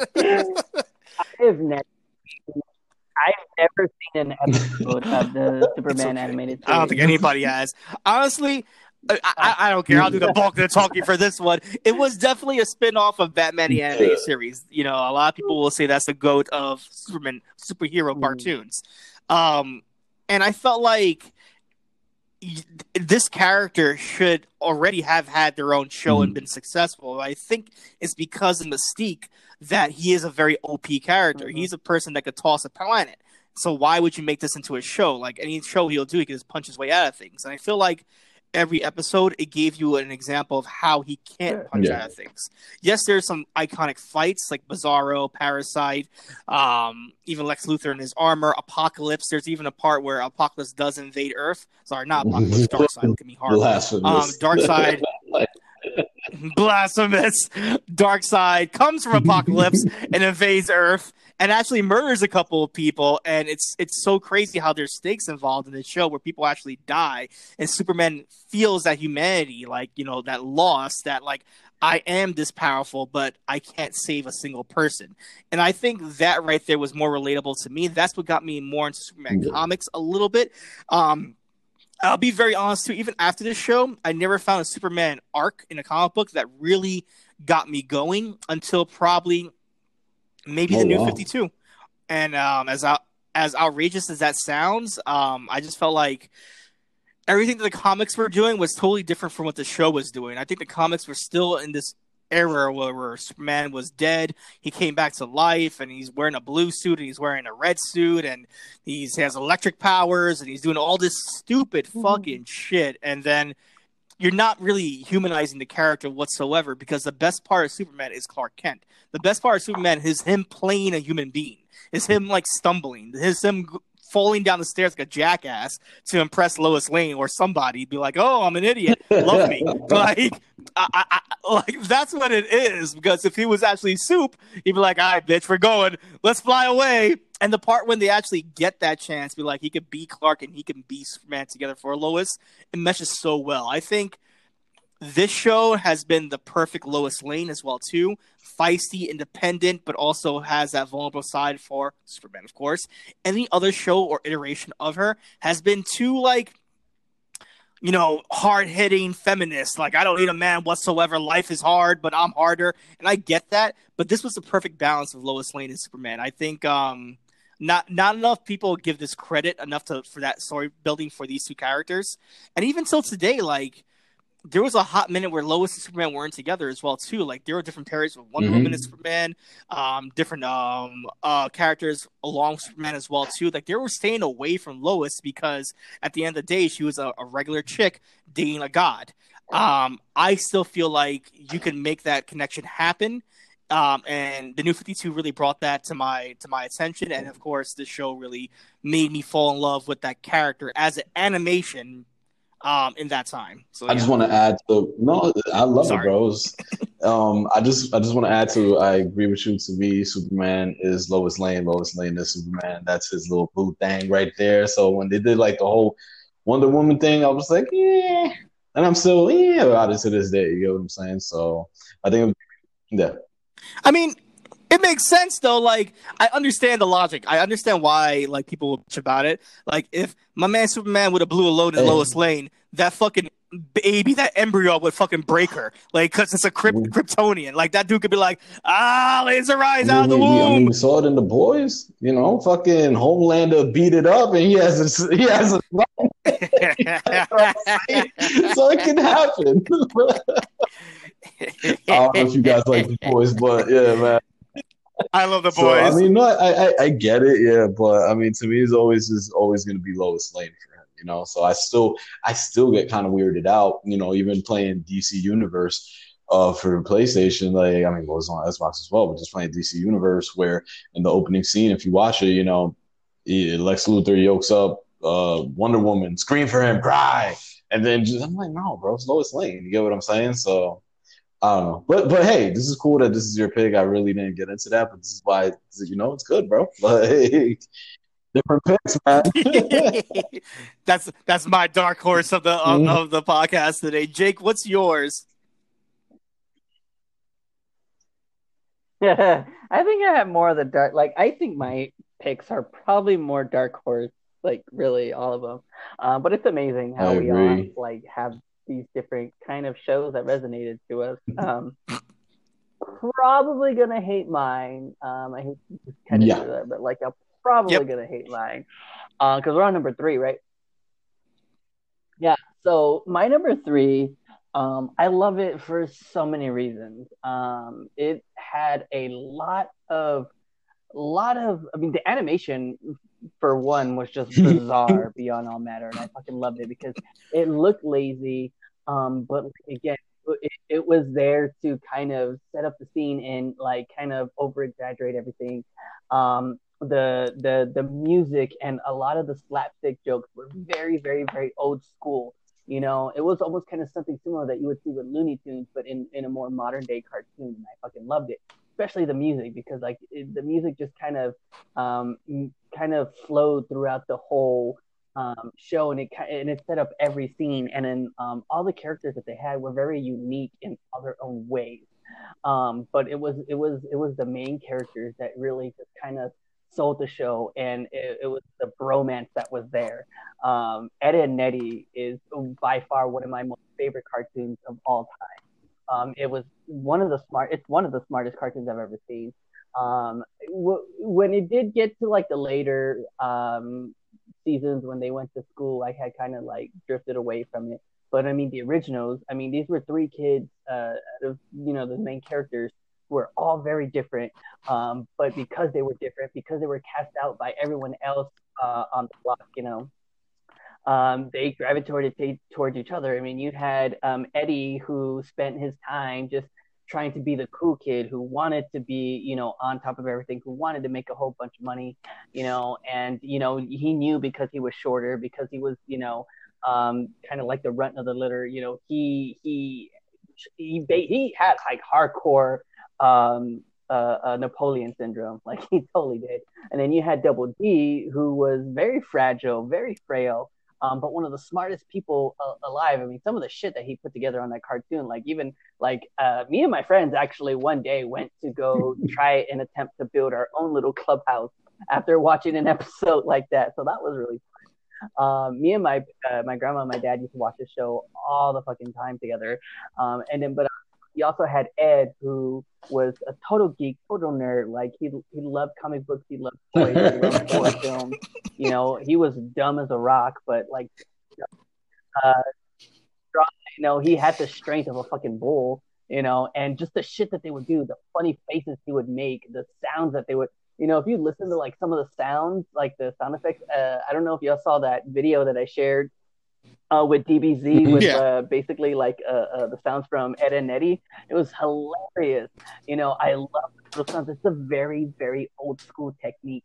Very old school technique.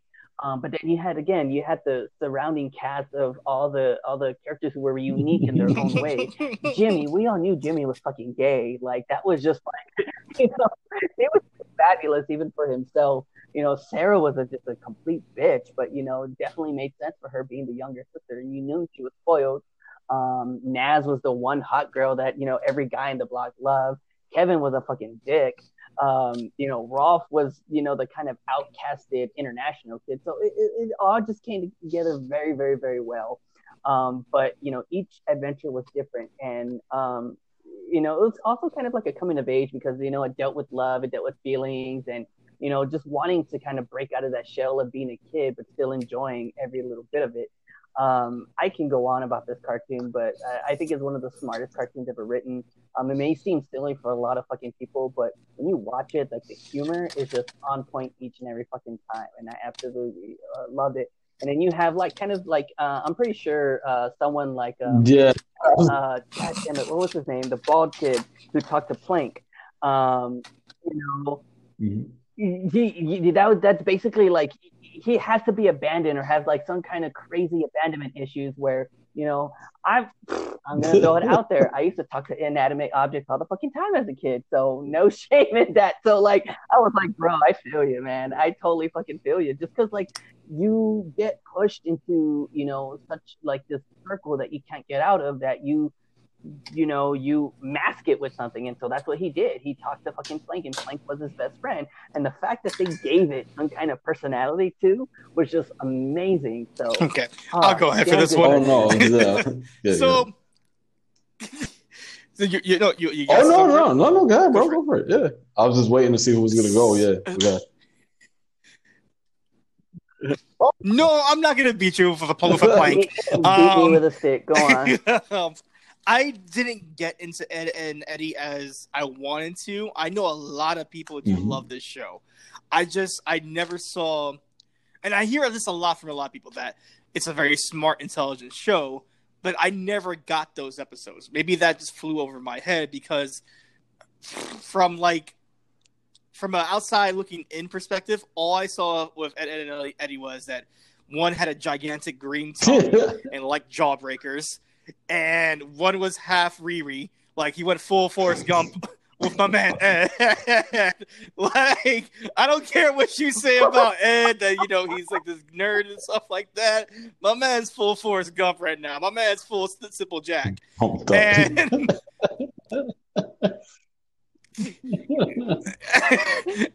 and DW and You Timmy was probably the most grounded person of that whole group right there.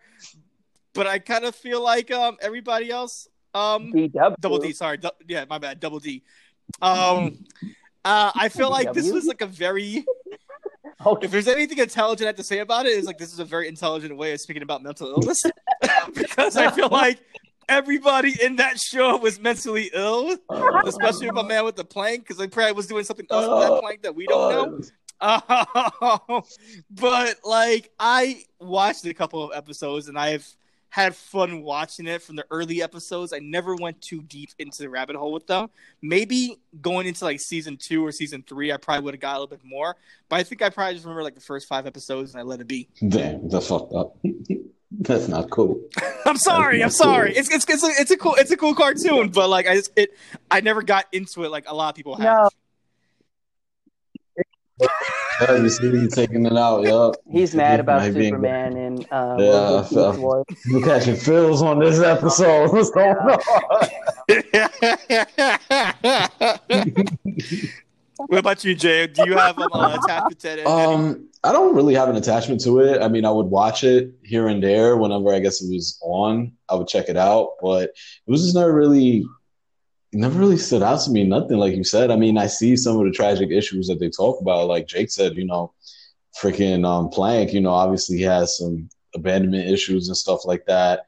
And I mean, I just love how, uh, how they touch the subject matter where they were always trying to scheme. Nowadays, you know, people always trying to scheme and growing up, you know, not saying we were younger, but you know, you always had a little scheme or something like, oh, let's try to get, you know, but um, I don't know. Bitch sold her fucking I mean, bathwater. I, I don't know, a but I do, Come but I maybe gravitated to it. Some not some gravitated to it per se, but would stick around and watch it. It was because it was very kind of reminded me like Hey Arnold in the sense where it was just like all of them, like you know, their adventures and stuff like that. The kids just hanging out and stuff. So, but I mean, it wasn't my cup of tea though, honestly. But No. yeah, I, I, agree with you, Jay. Like, I think that's one thing. We, uh, I have to say this: we are the last generation that went outside to fucking play without shit like cell phones and like computers and shit like that. Like, we got out there to be dirty and have fun and fucking kick shit and break shit, yeah, fall down, get cut, and get hurt. And I think those cartoons are are products of our childhood right there. So we can resonate to that. We could resonate hopping fences and getting messed up. We could resonate uh, going to the boys and playing baseball games or having you know our toys, which are essentially our best friends. Like I remember fucking um, I, I just to put my plank situation out there. I didn't never talk to a Whoa, that sounded so. but I had my my play. yes. my plank situation.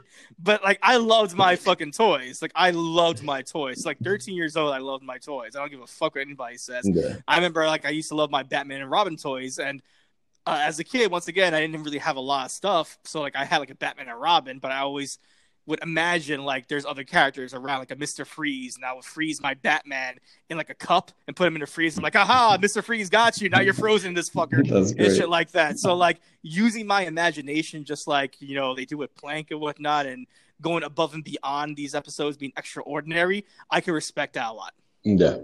No, I, I agree. And it was an era where everybody was touching subjects and stuff like that. So definitely Ed, Ed and Eddie, you know, touched it. Like you said, we're like the last era that really went outside and, you know, scraped their knees and stuff like that. And nowadays, just people on tablets and stuff. You get what I'm saying? So that's why it resonates with us. But I mean, hey, cool pick, bro. Like, I'm not. I'm not trying to. I'm not, I, I mean, I don't want to sound messed up. You know, I'm the guy that chose Dragon Ball Z and X Men. So, mm, mm. No, it was just weird because to And- me, just it, you know, I, I I don't know if you guys have it, but I'll just say it off the rip. It was just weird because even though I grew up on it, but it was just very weird. I won't even put it as an honorable mention. Ren and Stimpy. So I mean, Mm, mm. A- Angry Beavers. I don't know. It's just that weird, like King of the Hill. You were telling me, I love King of the Hill. It just has that weirdness to it, and I just really didn't gravitate to it. But I said I, I love King of the Hill now that I'm like an adult. Like now that I have a belly and I don't like doing shit, yeah. like I can understand Hank Hill to, to the max. like, and I got a belly and I don't like doing shit. But no, it's like, cool. I totally understand him. It's, but yeah, it's cool though. I, I know you guys are gonna have a field day with my number, you know, number one and two. So I know you guys are gonna have a field day. But um, well, I want to hear yours. Let, let, us get down to your number uh, three. my number three, um, it was already discussed, and it's Rocko's Modern Life. So um, Ooh. yeah, like like I said, I grew up hard on you know Nickelodeon, and wow, why why I feel terrible for saying, hey, cool pick, Jay. You know how to like. I'm not trying to. I'm not trying to downplay your pick whatsoever. Like you know, I'm just just want to get that out there, like you know, because I know you guys are gonna flame my number two and my number one, but yeah, it's number three is Rocko's Modern Life. This could have probably been like easily my number two and number one, but um, I grew up on it. I remember. I think I started watching this when I lived in Puerto Rico for the first time because you know I, I lived in Puerto Rico, grew up in Puerto Rico, then I moved to New Jersey, and you know, I, I, I jumped around, you know, like a fucking gypsy and shit. So like, but um, yeah. So I remember just sprawling out on the couch, laying down, watching this all day on Nickelodeon because that was my channel growing up, bro. Nickelodeon, all that. Clarissa explains it all. All those shows. You get what I'm saying? Are you afraid of the dark? And Rocko, you know. I, I loved Rocko. Like you said, it was just very weird. Australian wallaby, you know, um, The Filburt, this weird, so paranoid. And, you know, back then, I mean, I really didn't get them, but, you know, watching them now, it's like, bro, they, they were very crude. And the sexual jokes were just like all over the place, you know? So, and then like, I just gravitated to it as well because, you know, he has Spunky. I love animals, like you said, and stuff. And, and that little iconic scream at the end of the, the the intro, the spunky and stuff like that. So I don't know. I mean, we discussed it already, you know. So, but it, nah, go in, go in, bro, go in. I mean, the drawing, the drawing was great. Um, Heffer, I don't know. I it's weird, but I liked Heffer in a way. Like you said, he never had his up and comings, and we saw him just like struggle always. And I guess I gravitated to that as well. So, I mean, I don't know. It's, it's just it's, it's a great series, and like, I mean, I guess I don't have much to say because it was already discussed, but. I, I definitely love Rocko's Modern Life, bro. Like I said, it could have been easily number one for me or number two, but I had to put it number three. And the drawing, I think that's what. And then Rocko, like I don't know, I think he was just so weird, eccentric in a way, and I, I don't want to say I'm weird or anything like that, but you know, I gravitate to that as well and stuff. So. There's nothing wrong being Uh, weird, sir. Oh no, no, I mean I'm weird, but you know, it's just I don't know, it was different at that time. Like you said, it was very crude and stuff Mhm. like that, and like just creepy. I guess this is my well, no, I, I would say this is my Ed and Eddie. You get what I'm saying? But I don't know. So number three for me, Rocko's Modern Life, bro. Go ahead, Jake.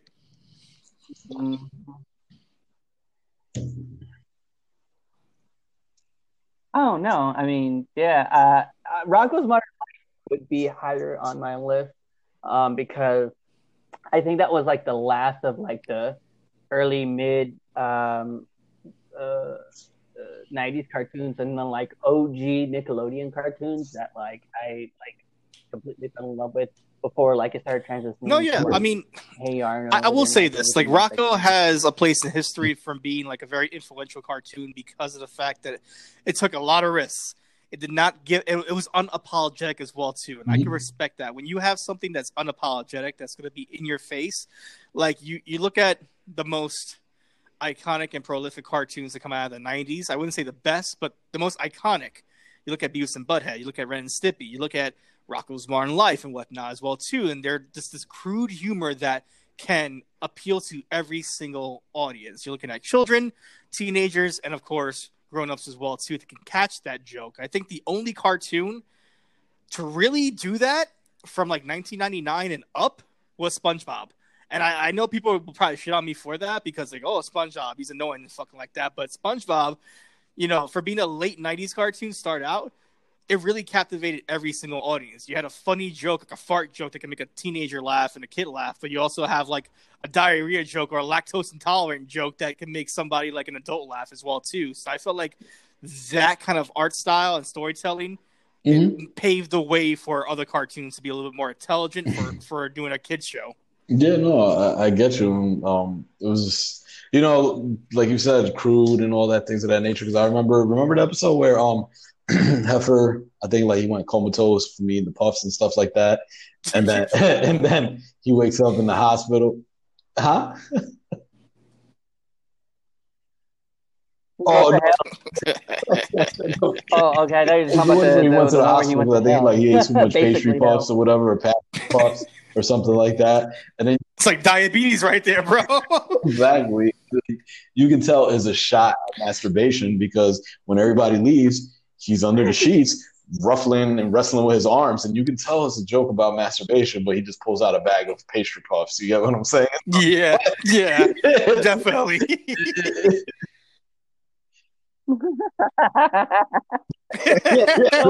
and, and, and do you remember remember the name of the restaurant, that Chokey I'm telling you, Chicken? in the '90s, bro, it was real raunchy because I think in um, I'm not if I'm not mistaken, um, these jokes that flew over people's head, and now we get them at this time. Um, I think it was which one was it? Um, Cow and Chicken, where they were talking about carpet Yeah. munchers and things of that nature. oh, yeah, yeah. fucking cow and chicken, man.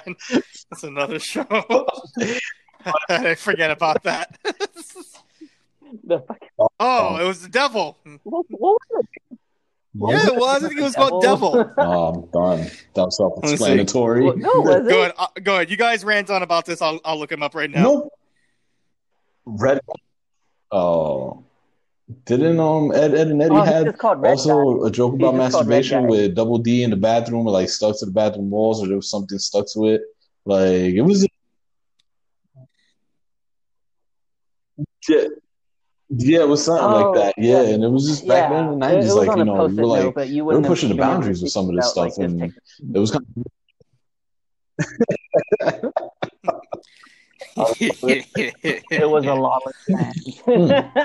Well, I will say this though. Before we get into our number twos, because now we're getting into the nitty gritty, we're gonna take a quick, quick, quick break. We'll be right back, and uh, just give some love to the sponsors, and we'll give you our number two and number ones. We'll keep the anticipation waiting right now.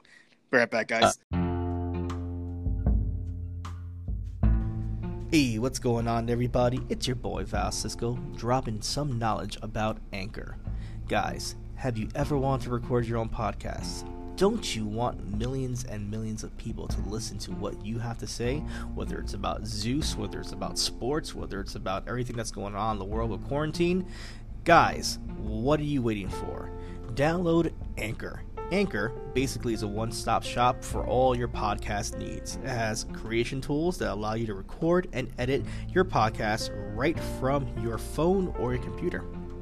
Number two, it's free. Guys, it's free. There's not a lot of freebies out there, so grab this. And of course, Anchor will distribute your podcast so you can be heard from different places like Spotify, iHeartRadio, Apple Podcasts, and many, many, many more. You can make money off your podcast too with minimum listenership. So, right there, guys, like, listen, this is a no brainer. Download Anchor. It's pretty fantastic. I love it. Hell, thank you, Anchor, for giving me the platform to speak about all the random things that I do. Uh, it's everything you need to make a podcast in one place. So please, once again, download Anchor. You can download it off the Apple Play Store, the, the Google Store. I don't know if you guys have Blackberries out there still. Uh, whatever is out there, download it. It's freaking phenomenal, and you guys won't regret it. Take care. Ciao. And we are back. Once again, given our pop five, our top five, our favorite 90s cartoons. Uh, we are at number two. So let's start off with my pick for number dose. It is a, you know what? I know you guys are going to probably look at this like, wow, you went really safe here, Val. Like, this is a very safe pick. But to me, this is a series that I watched over and over again from the 90s to the 2000s. Um, I had the VHS tapes, if you guys remember what the fuck VHSs were from back in the day. um, I uh, recently just saw it on Disney Plus, and I binged the whole fucking series as well too. And to me, still to this day, the animation is still crisp, the storytelling is still crisp. They take enough risks with the source material, but they stay true to the comic book as well too, which I feel it's, it's just great. Like all around character development, the the voice acting is great. Hell, even Mark Hamill played a uh, reoccurring role as well too. His iconic voice. Um, this is the 1994 Spider-Man animated TV show. Oh, I thought you were going to say DuckTales. Oh, oh, Darkwing Duck. Because when we talk about the Ed, Edd n Eddy, you said DW. I'm like, yeah. what kind? Yeah, I missed that crossover. Like what? no, but go on, go on. No, I, I, I, this is one of my favorite cartoons from the '90s of all time. Number one, I love Spider-Man. I, you know, he's probably like top five in favorite superheroes of all time. I know it's very generic to say that, but I think all '90s kids felt like a, or even '80s kids felt that connection to Peter Parker or that Spider-Man character in one way or another. Um, and I felt like this show, just with the animation, was fantastic. The storytelling was great. They took a couple of risks with certain villains as well, too. Hobgoblin, Green Goblin, Venom. They did the Maximum Carnage story as well, too, which is pretty fun as well, too. But they put their own spin on it.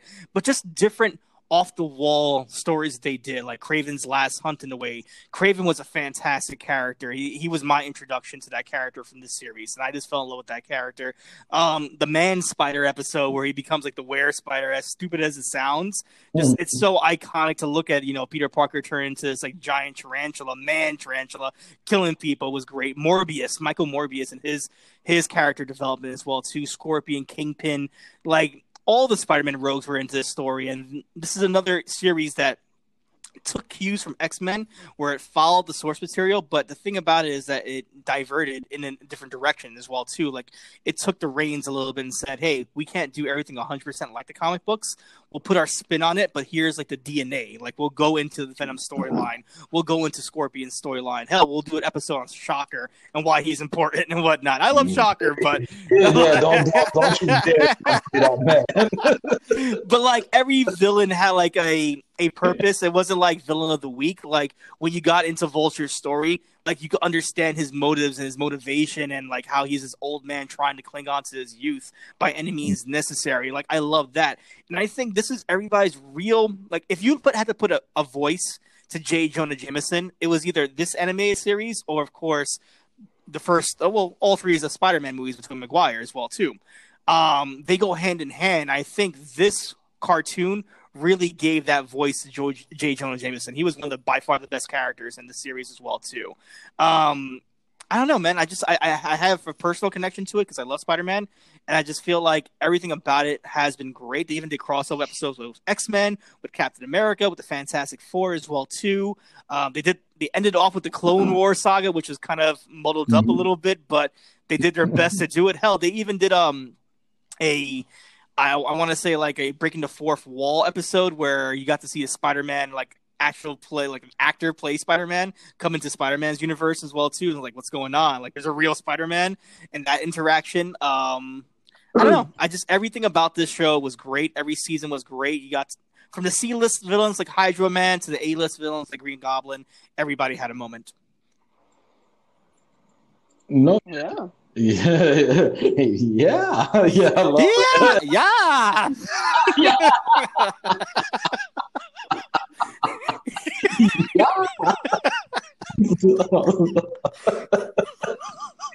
That's my man Ed right there. Yeah.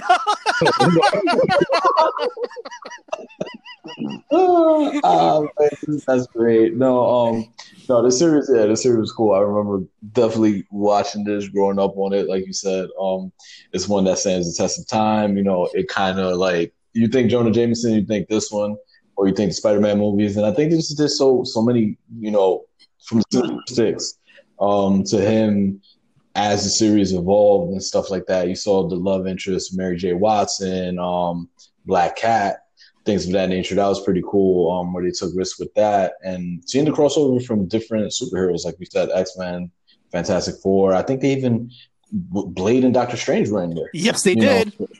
Yeah, and stuff like that. So it, it was pretty cool. And honestly, I feel like for the whole animated series, it was either this and Batman. You get what I'm saying? Yeah. So um, I, I have nothing wrong with this pick, bro. I love it, and still to this day, I love I love Doctor Octopus. You know, Doc Ock. He's still one of my favorite villains. Probably, you know, after after Shocker. You know, I love both of them, and bro. All I got from this is just Doc Ock with his little mushroom haircut or whatever. All right, so iconic. I have to put this to rest right here because there's a split, I guess, fandom with Doc Ock. So I have my opinions on it. Do you like Doc Ock with that weird accent that he has in that show? I think it carried on to two other shows as well too. Or do you like like the Spider-Man 2 or even the recent Spider-Man game as well too where he's more of like a mentor to Peter and Peter Hmm. Peter. Peter Peter Peter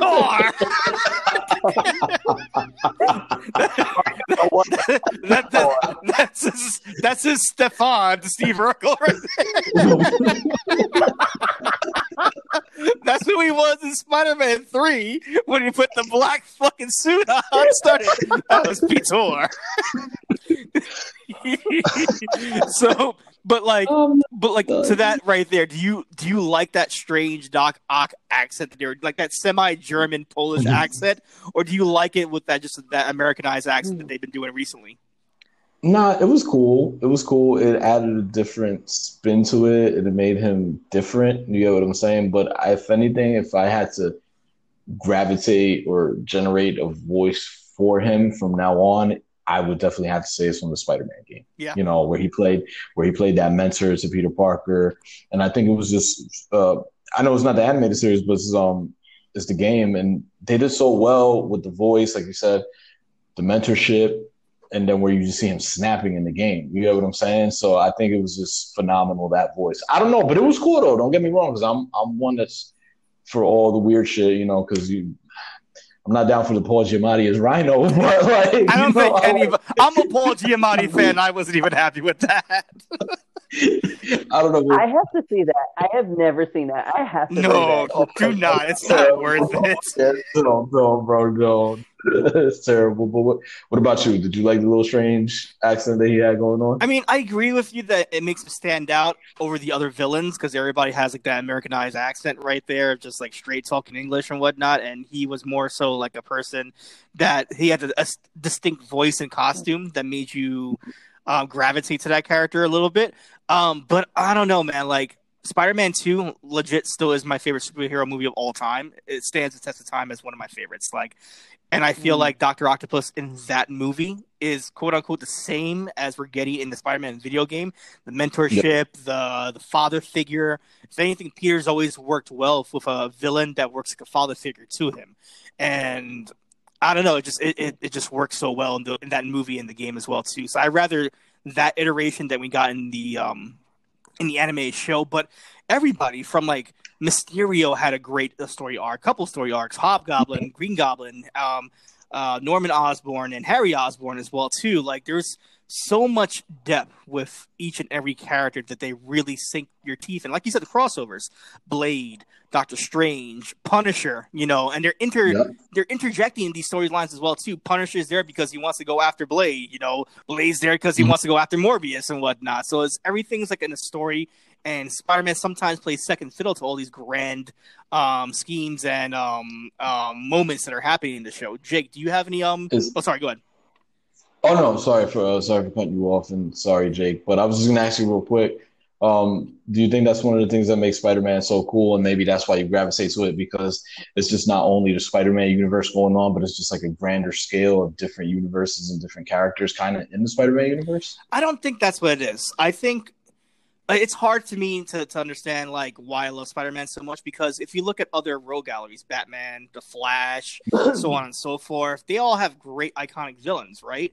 But I think what makes Spider-Man so, I guess, prolific. I hate using that word too many times, but it, it is because he is you and me. He is a guy that can't catch a break, that fucks up constantly, that um, doesn't learn from his mistakes because he continues to make the same mistakes over and over and over again, which is makes him even more relatable. He can't hold a job, he can't, you know, hold a relationship whatsoever, and I think sometimes the best villains are reflections of the character themselves. Like the Green Goblin, both iterations, you know, Harry's best friend and Harry's father figure, Norman Osborn. So right there, like they hit home so much for him. Um, even the early villains, they're just stepping stones in a way for him to become the man that he was gonna be. Like, you know, he had to fight Electro, and because he fought Electro, he had to alter his suit for for shock resistance, and just in case he had to fight somebody with electric powers again. Rhino, he customizes a certain suit or his webbing to to be a little bit stronger to fight a heavier villain and whatnot. So even with that, like they're very captivating. Like I said before, Vulture, um, a character who you saw this this meager old man that you know, okay, boomer, you know, s- saddle, sit down and just relax. No, this guy's gonna fucking ravage everything and kill everybody so he can get his youth back. I think little things like that where you can understand the villain, you can understand their motives, and they have a personal connection to Peter. We saw that in the latest Spider-Man movie, um, not far from home, but Homecoming, where uh, Michael Keaton plays Vulture, and how he has a personal connection to Peter as a father figure one, and the girlfriend, well, his love interest, his father. So right there, that was crazy. Yeah, You know what's funny is I was not expecting that. That when he opened the door and like the sudden change, like the music stopped. Um, and and I still say it like he's he's my favorite. Uh, ooh, I almost said Superman, Spider Man.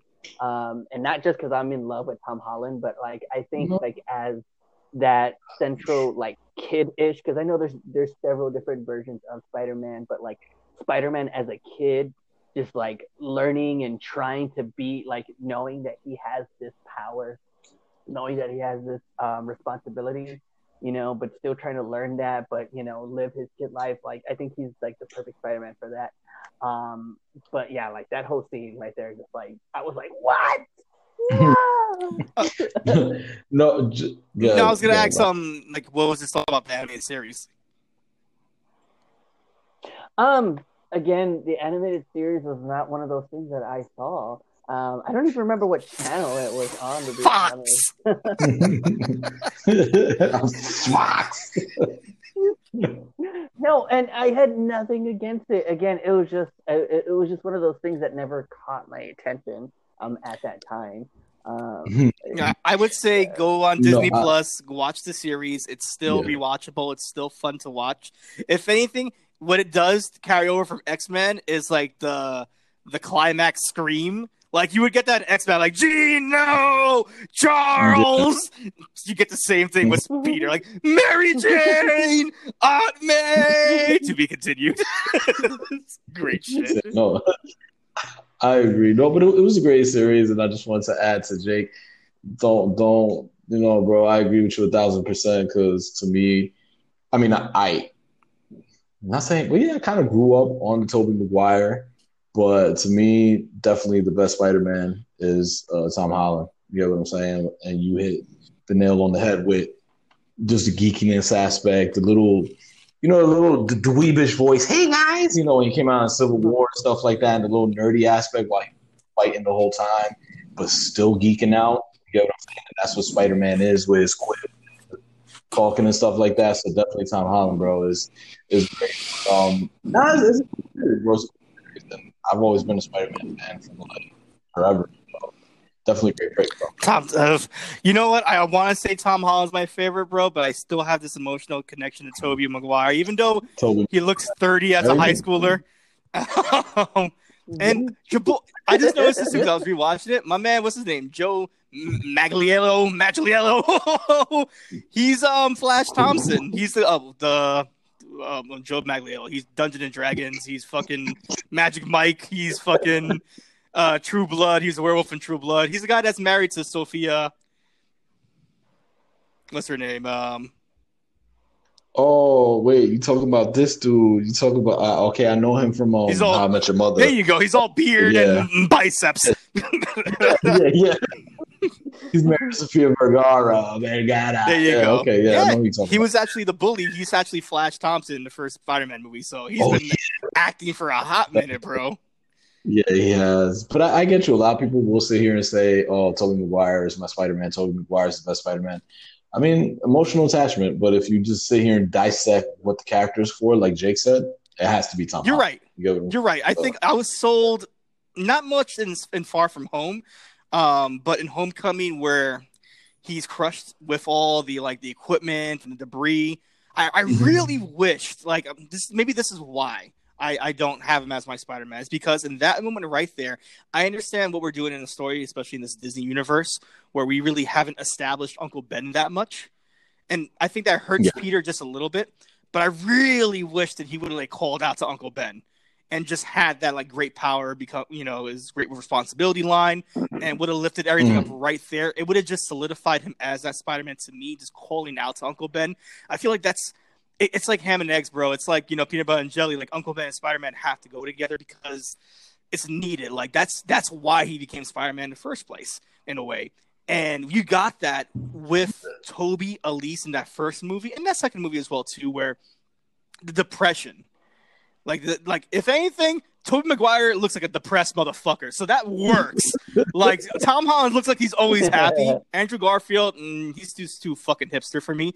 But like Tobey looked like a fucking like that. no man, skateboarding Spider Man. Yeah, Fuck yeah. that dude. I, I love it. He's like probably my second favorite Spider-Man, bro. Like I said, I grew up on Tobey Maguire, but I don't know. I just uh, Tobey Maguire, like you said, bro. He looks like he's 35 running around, and, and you know, like you'll get your damn rent when you fix the door. You get what I'm You leave Spider Man three alone, okay? Spider Man three is is a problem child of that trilogy, but it has some moments, okay? the giant, the giant sand fist. yes, that. But you know, like you get um Venom, kind of. No, terrible iteration of Venom. When Spider-Man Two revealed Doc Ock, like that had to be one of the greatest things ever. Like you knowing that he was going to be the villain of Spider-Man Two, like I was, I, I, I don't think I've ever been when I saw that. Like Doc Ock had always been my favorite uh, villain. No, I, I, somebody's breathing kind of heavy on the mic, getting aggravated. You, Frank's thinking about burgers and Well, Spider-Man. Right. what's that? He's thinking What's that? Um, Shaq and um Kevin Hart joke. What is it? I want chicken. sure. Yeah. yes. And then now onions. You're thinking about the dance scene in the Smash Burger, Oh, hell right? yeah. Mhm. Mm, Stop. Uh, Game But let, let's get off the Spider-Man track for a second, and let's get into Jake right here. All right, time for my number two. Mhm. All right, so um, my number two pick is um, oh, what was oh yeah okay yeah so my number two pick um is uh, very close um to me for variety of reasons, and I think it comes from a channel that was um really kind of underappreciated for um its animation, but this was definitely a, um, a cartoon that I shouldn't have been watching, um, but I ended up watching because again I grew up with two older brothers, and so watching this actually kind of made me feel older than I actually really was. Um, it was something that me, my dad, and my my two brothers would always just watch kind of religiously, and um, it was very off the wall. Um, but that was also the time that I was changing my taste in music. so this kind of helped uh, ignite those flames. But um, Beavis and Butthead was probably one of the best and 90s animated. And it's funny that you had mentioned it earlier, but like Beavis and Butthead is just uh, it's ridiculous in so many ways, but it's just oh the humor is just so fucking dry on it. And even as a kid, like I knew it was wrong. I probably shouldn't be watching this, but I did um, because it was just it, there wasn't really much to it other than like these people these, these kids are just fucking idiots and they don't realize like the, the the shit that they're doing, the shit that they're getting themselves into. Um, yet, you know, it, it continues day after day. But my favorite thing about that cartoon at the time was the music videos. Um, listening to their criticism of the music videos that they were watching was like go.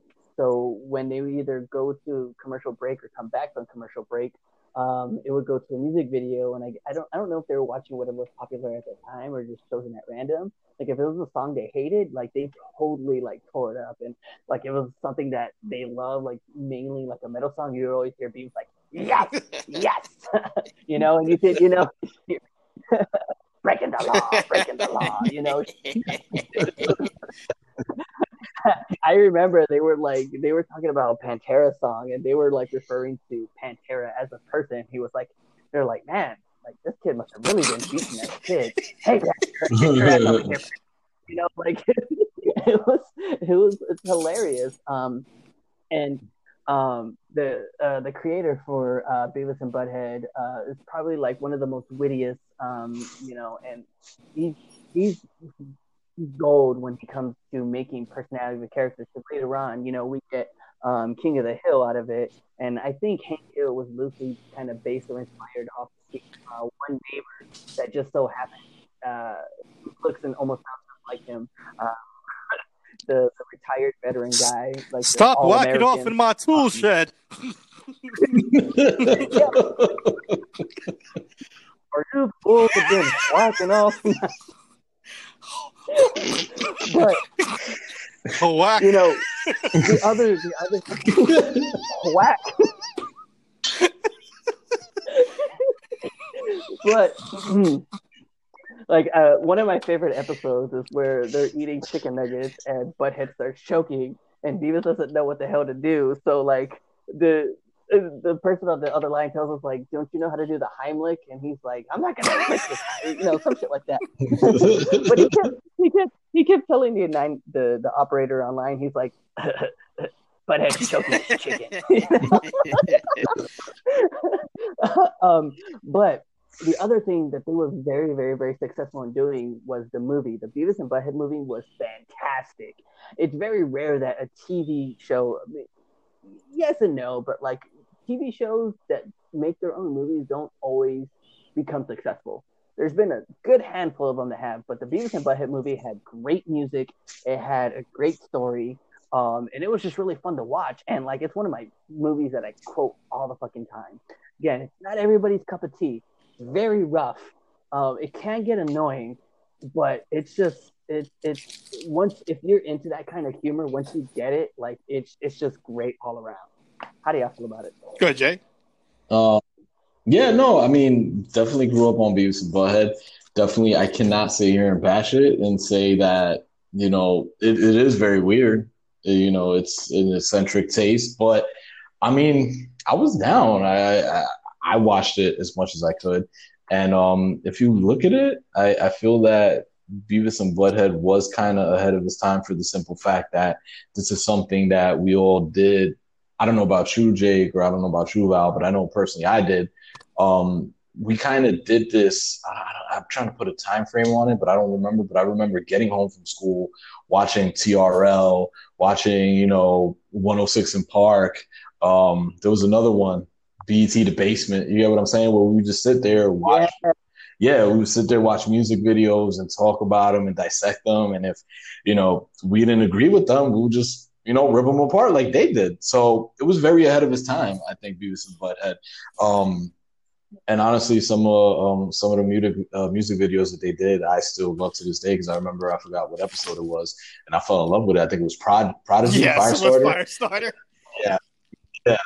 And then I think they, I don't know if I, I don't know if it was them, but I remember seeing a episode and that video was very fucking bugged out. I think it was Tool, Schism, and stuff like that. I think they did it there. So I mean, but definitely kudos and a groundbreaker for that era because it ran for eight seasons. You get what I'm saying? So it was watched and it was um popular, and they made again for for MTV because again MTV wasn't really like it wasn't known for its animation, mm-hmm. but the few animations that it did have, mm-hmm. again, I think that they did very well with them. Not all of them, but no, yeah. and, I agree with you guys. You know, definitely, uh, we got Hank Hill out of here, and still to this day, you know, um, uh, one of my favorite lines. I don't know if it was the movie or the show, but I say with one of my friends. Uh, we say with one of our friends, um, Jeremy.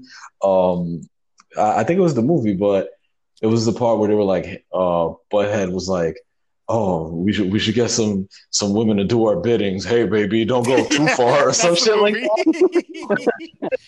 don't go too far. like the way it, this is, you know, I it has these iconic moments and shit to stick out still to this day. You know, Beavis with the Cornholio and stuff like that. And that was very popular.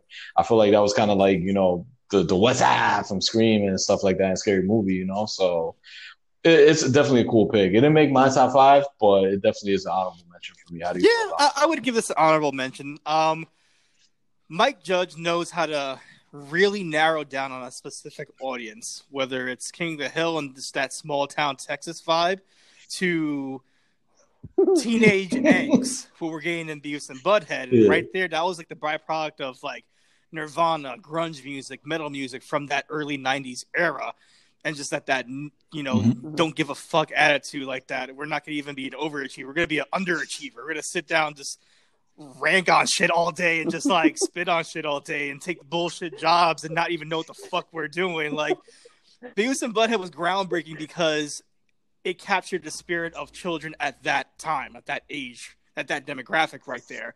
And even spun mm-hmm. out great shows like Daria. And Daria came out of Daria, Beavis and Butthead yeah. as well too. That, yeah. um, and I just think that like, yeah, like it was crude, rude, and it was ahead of its time as well too. And I think because it was that niche audience, even though people were watching it for eight seasons, it doesn't get that love or that respect because it was for that specific audience. I think for the same reason King of the Hill has the same issue as well too. Like it doesn't branch off to other demographics. It's just that core. Um, but I love it. The music video's great seeing Megadeth or fucking mm-hmm. Tool on that shit, and them just fucking saying this shit sucks. like, like this blows. like, one of my favorite things that they did was like, like they would, you know how they were constantly laughing, like, right, and then if something happened, they do, they would just stop and just like just be quiet.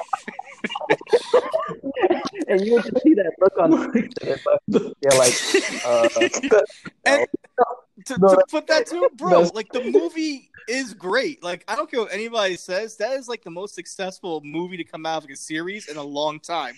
You know, they did that fucking 24 mm-hmm. movie. That shit has nothing on fucking Beavis and Butthead Do America, bro. I can sing fucking Roller Coaster Love all day and dance in a casino like they do. Like it's fantastic. Them, um, oh my god, with the old lady. Oh, we're going to Vegas and I'm gonna play some slots. You're gonna play with some sluts?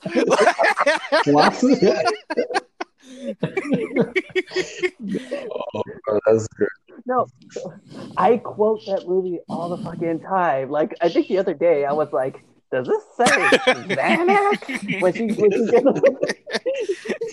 you know, um, yeah, no, that that movie is just uh, it, the, the well, it, it's just like compared to the Simpsons. I I do I did enjoy the Simpsons but a part of it felt whereas like Beavis and Do America it seems like very organic. When it...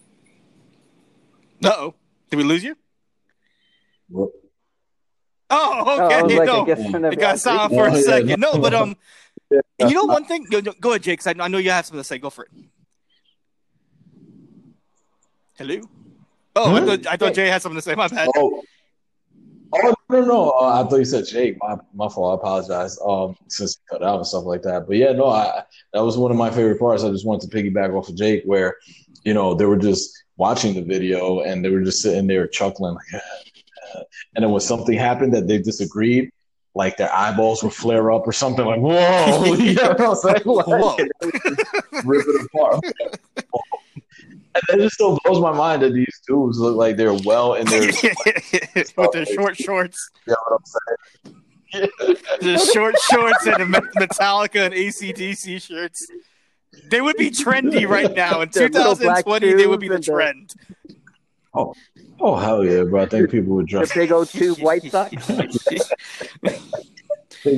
Oh, and of course, how are you gonna discredit? How can anybody discredit the, the the fantastic song that came out of Beavis and Butthead Do America, "Lesbian Seagull"? I mean, that is like the best song to come out of that oh, movie, Oh, "Lesbian Seagull." Come I forgot settle down that. and come and rest with me.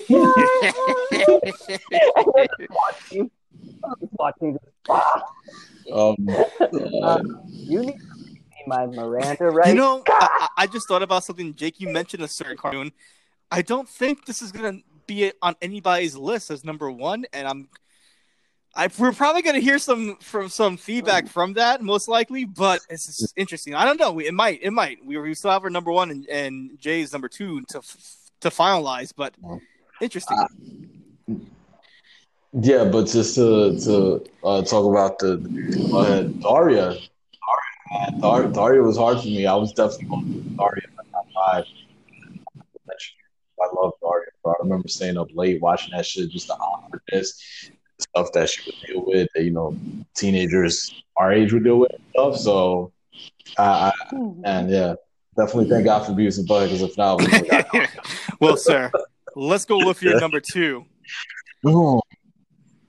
My number two. So I'm probably gonna get heat for this one, and I don't care. But we're gonna go totally from the opposite ends of the spectrum. We're gonna go for Beavis and Butthead, and we're just gonna jump to a bunch of little diaper-wearing babies, rascals.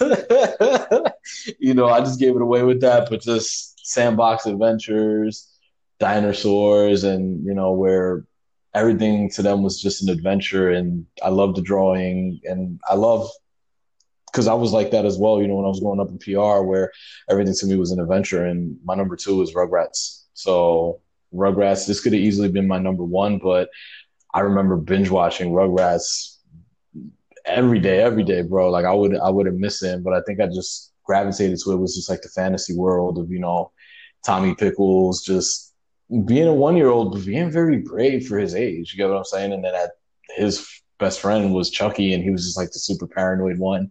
Like, no, let's not do that, Tommy. I don't want to do that. I don't want to get out of the little playpen. And to them, just everything was an adventure, and I don't care. Those, those chocolate chip Yes, cookies look they amazing. did. They're always They're always baking chocolate chip cookies. The ones would just pull out of their No, diapers. the, the Reptar bar was always my shit. I always wanted a fucking Reptar bar. Yeah. The rest Hey. was great, bro. Yeah, and I, I just loved it because the drawing was very weird. You know, it's kind of like that Ed, Edd n Eddy, Beavis and Butthead. Um, but to me, I think it was just very adventurous, you know, and very everything was an adventure to them, bro. It was like they, their house, their playpen. Like I remember episodes where they were just in the playpen and they would just go on these adventures in jungle and whatever, you know, fighting lions, fighting reptars, fighting robots and things of that nature. And you know, just the diverse cast like Hey Arnold, Ed and Ed Eddie. Um, you had Chucky. I love Phil and Lil, bro. The weirdos, eccentric, Ian Boogers and stuff like that. Ian, you know, insects. Their their butt ass mom. yeah, Their that bitch ass dad. Bitch-ass dad, yeah. Remember, remember when her mom walks in on that one episode? She's like, "I like chitty chitty bang bang." you know, she, you know, she punked the shit out of her pops like that. You know, she punked him, bro. And I don't know, bro. It was just, it was just great, you know. And then I, I love the the grandfather where he was always in charge, but he was always sleeping. So that's what let them go on their crazy escapades. You know, Angelica, where she always had that doll, and that doll was just like everything for her. And then, Cynthia. huh? Tragic. Yeah, Cynthia, yeah. And we've seen adventures with her and Cynthia and stuff like that. You know, um, I Spike. forgot the dog's name. Uh, I it, Spike. There you go. Yeah. So I don't know. I think it was just that's what I loved about it. It was just like an adventure world. It was kind of like an odyssey, you know. So and everything was an adventure for them. So it has to be Rugrats, man. For me, for my number two, easily could have been number one. I don't know how you guys feel about it. Y'all probably Nah, rip me apart nah, this, nah, this but, like, this could have been in my top five. I really wanted it to be in because I love everything with Rugrats. I could go. There's so many quotable seasons and episodes that you could talk about. I remember one of my favorite ones is when the grandpa's talking about Satchmo, the, the, the saxophone player, and they're and the, and the kids are like, "Oh, it's Sasquatch," but they're calling him Satchmo. I was rolling with that one. Um, just uh, just little things like Chucky and himself and his insecurities being a redhead with glasses. Um, um so many. The gummy, yes. gummy bears. Oh my god, that right there. Um, the naughty videotapes that Grandpa would get. Stu is just a fantastic character of his own. I love Stu just being the inventor.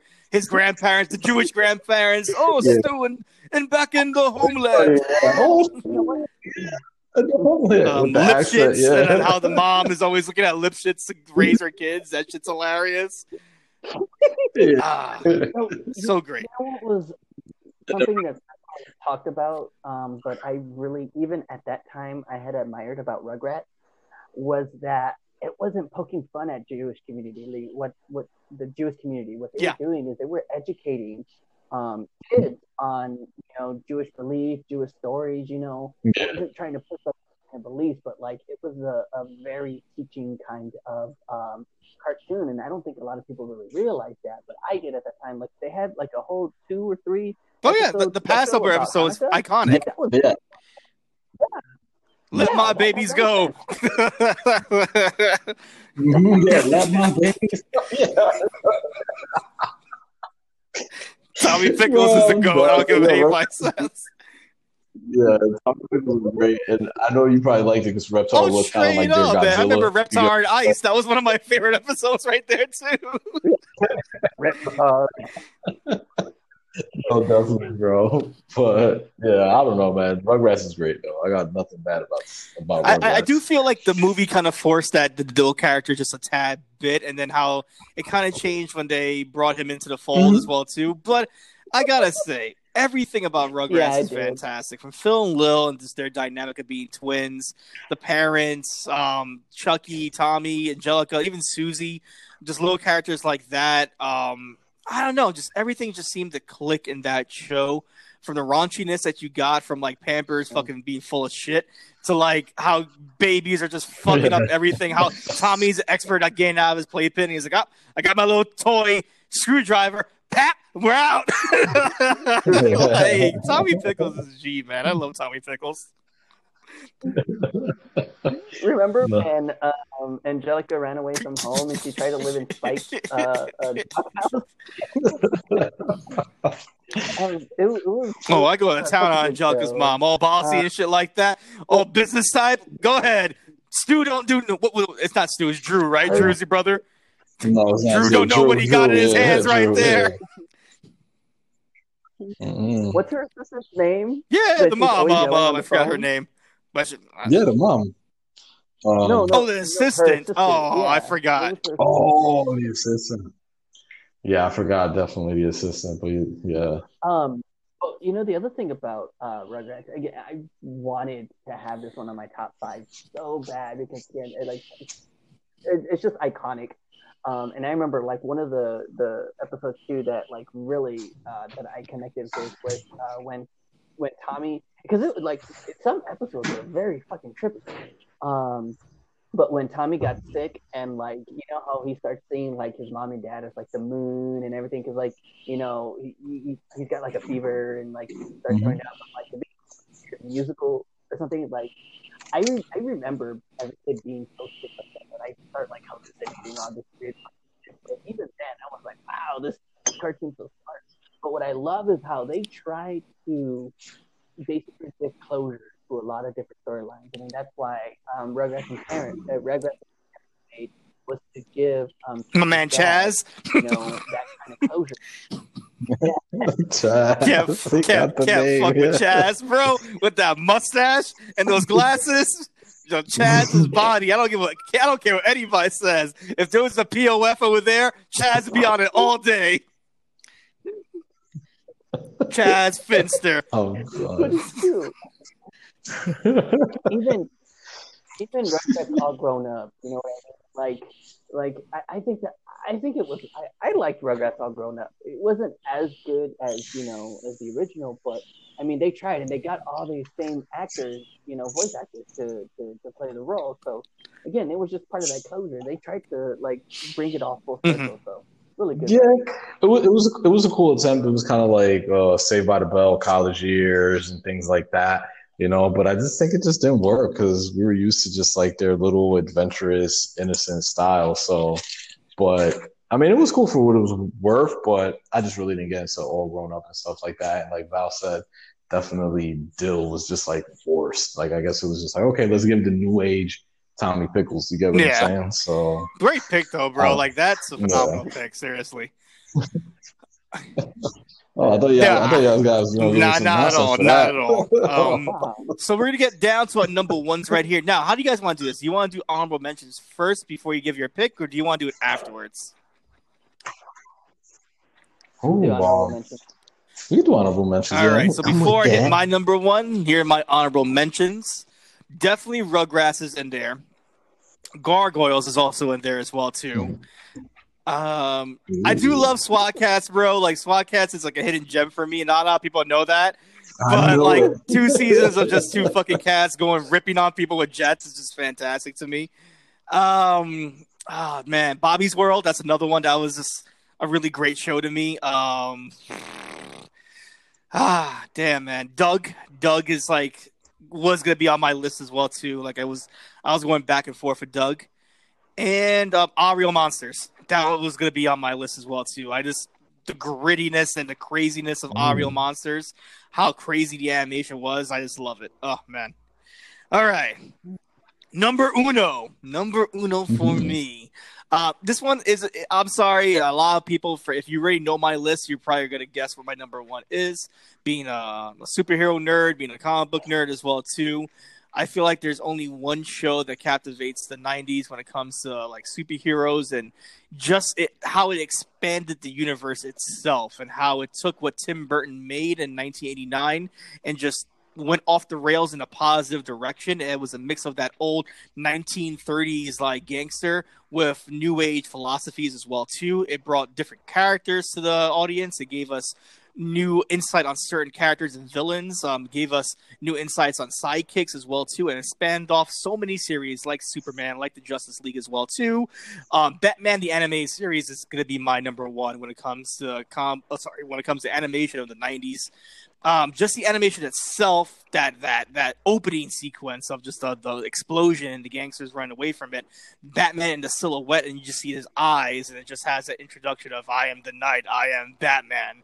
so great. Bruce Timm, such a fucking phenomenal person as well too. Batman's voice is so iconic in that show. Um, all the storylines from Poison Ivy to Clayface to even Robin's storyline as well too. You know, knowing who murdered his parents and how he's going AWOL and how he's about to cross the line. Like this talked about death. This talked about people, you know, losing your family and revenge and out for blood. And this is the good guy going out for blood and how Batman has to reel him in, knowing that that's what he wants eventually too. Like he wants to find the murderers of his family. Essentially, he wants to stop crime forever. So he has to pull back the curtain for Robin, and how difficult that is for him. And with that too, you spun off other characters like Nightwing because he doesn't want to be part of Batman's shadow. There, um, you got Harley Quinn, man, and Harley Quinn came out of the Batman animated series. She was not involved in any kind of comic books whatsoever. It was because this show is why we have Harley Quinn today.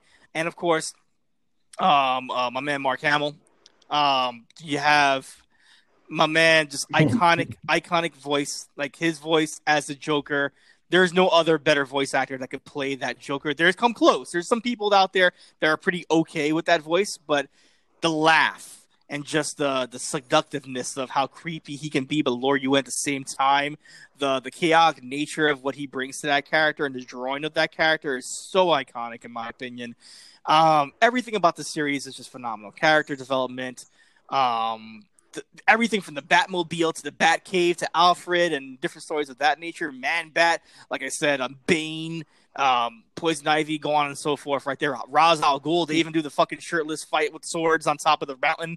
That was great right there. Like I can geek out about that because once again, just like Spider Man, it, it borrows from the source material, but it makes it into its own. And I think that's the best kind of writing right there, where you can borrow something and pay homage to the comic books, but at the same time make something that's specifically yours. This is your universe right here. So yeah, that's my number one, guys. That's a uh, that's an excellent pick because you know you just covered everything, and one thing that I did enjoy about this, this was like it just it was a beautiful uh, iteration, and they paid homage to Gotham, you know, that dark beauty, bless you, that dark you know aspects to it and stuff like that. And for being a Saturday cartoon, I think it was on Saturdays. I don't remember, but they really didn't dumb it down to what Gotham was, the grittiness and you know Batman's yeah. double life and gritty life that he had.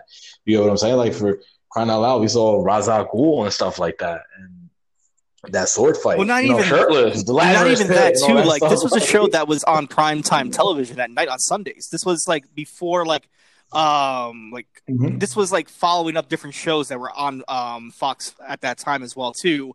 Um not even that too, it touched on interesting subjects yeah. of, of homosexuality with Harley Quinn and Poison Ivy. It talked it took on um just being an orphan and the loss of of parents and life itself and revenge and even spun off two uh, motion pictures as well too when Batman Mask of the Phantasm came out, everybody ran to the theaters for an animated cartoon and even though Mask of the Phantasm doesn't age well, in my opinion, like I tried watching it the other day, I'm like, well, this is more of a love story than anything else instead of action flick, but I do love it in, in, for what it's worth for pop culture.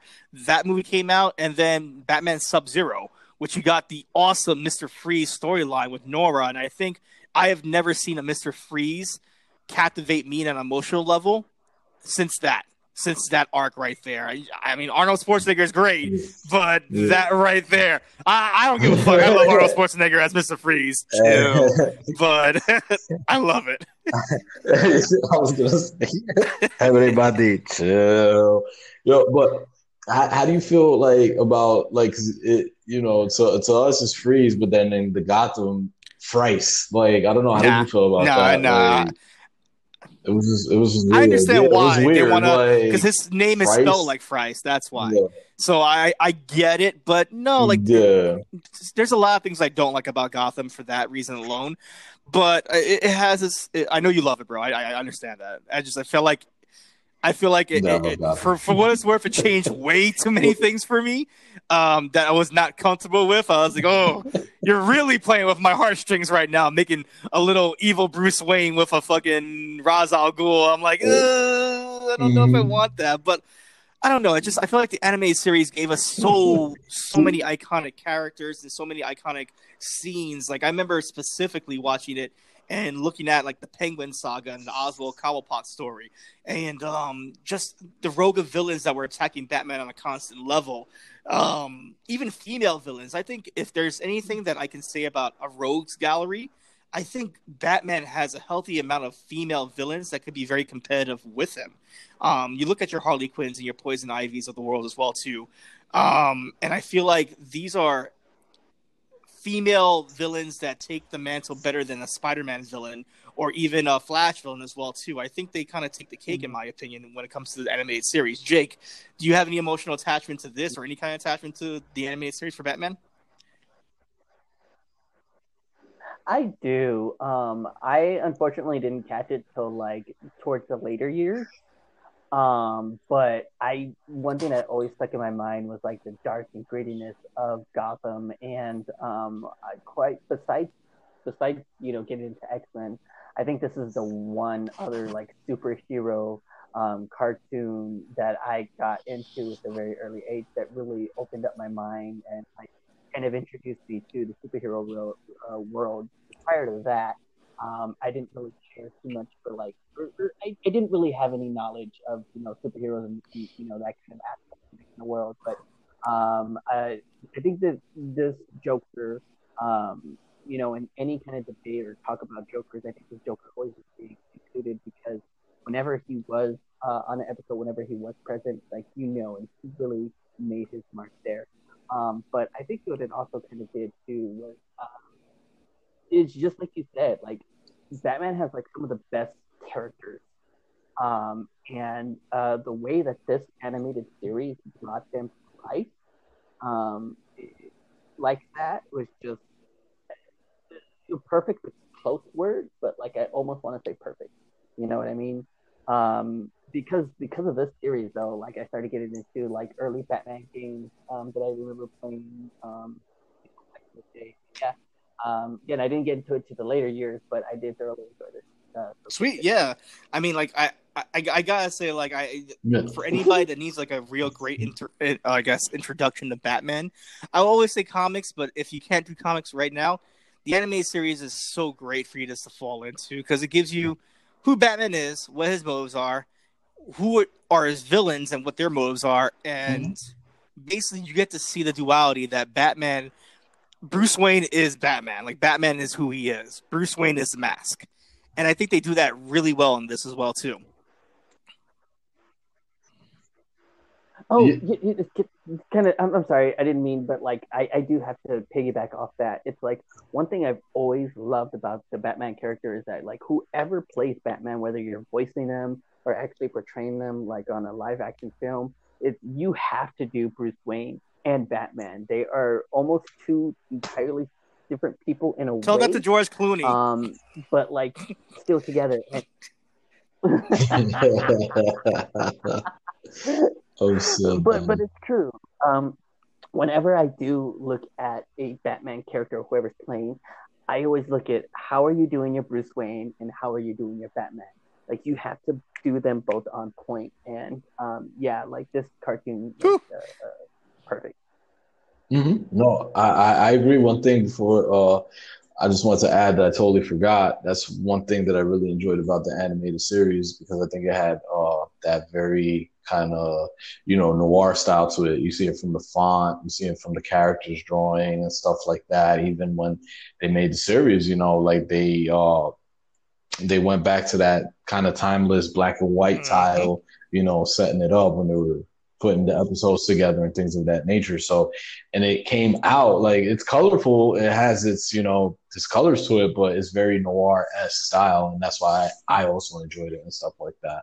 Mm-mm-mm. the animated So that's series. my number one, guy. It's Jake, deliver us your number uno.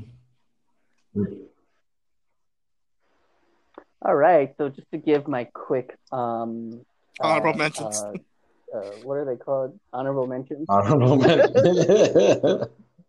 um, I will say that like the later part or the latter part of the 90 years, I think that that's where like cartoons really started to take off, like as far as you know, going into that different direction, to that greediness, or to you know, a cartoon with more substance.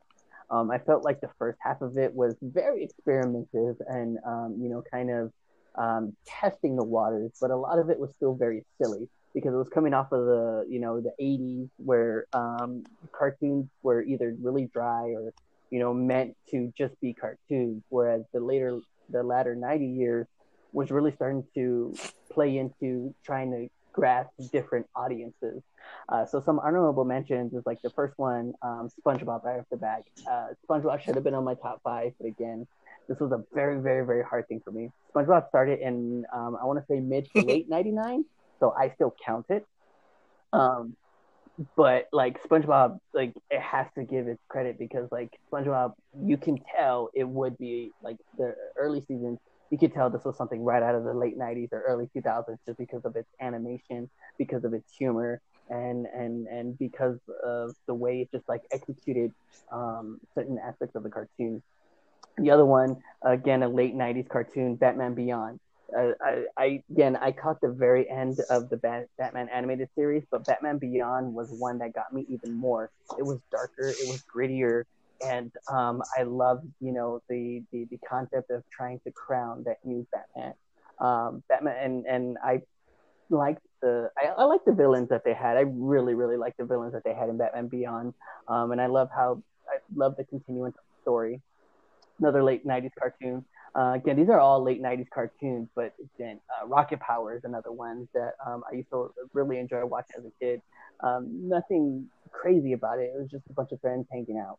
Um, we also got to give credit to uh, South Park. South Park is a mid '90s um, uh, cartoon that came out that really gave you everything different. Like, yes, a lot of these cartoons did um, test the waters, but South Park said, "No, fuck you. We're gonna go all the way."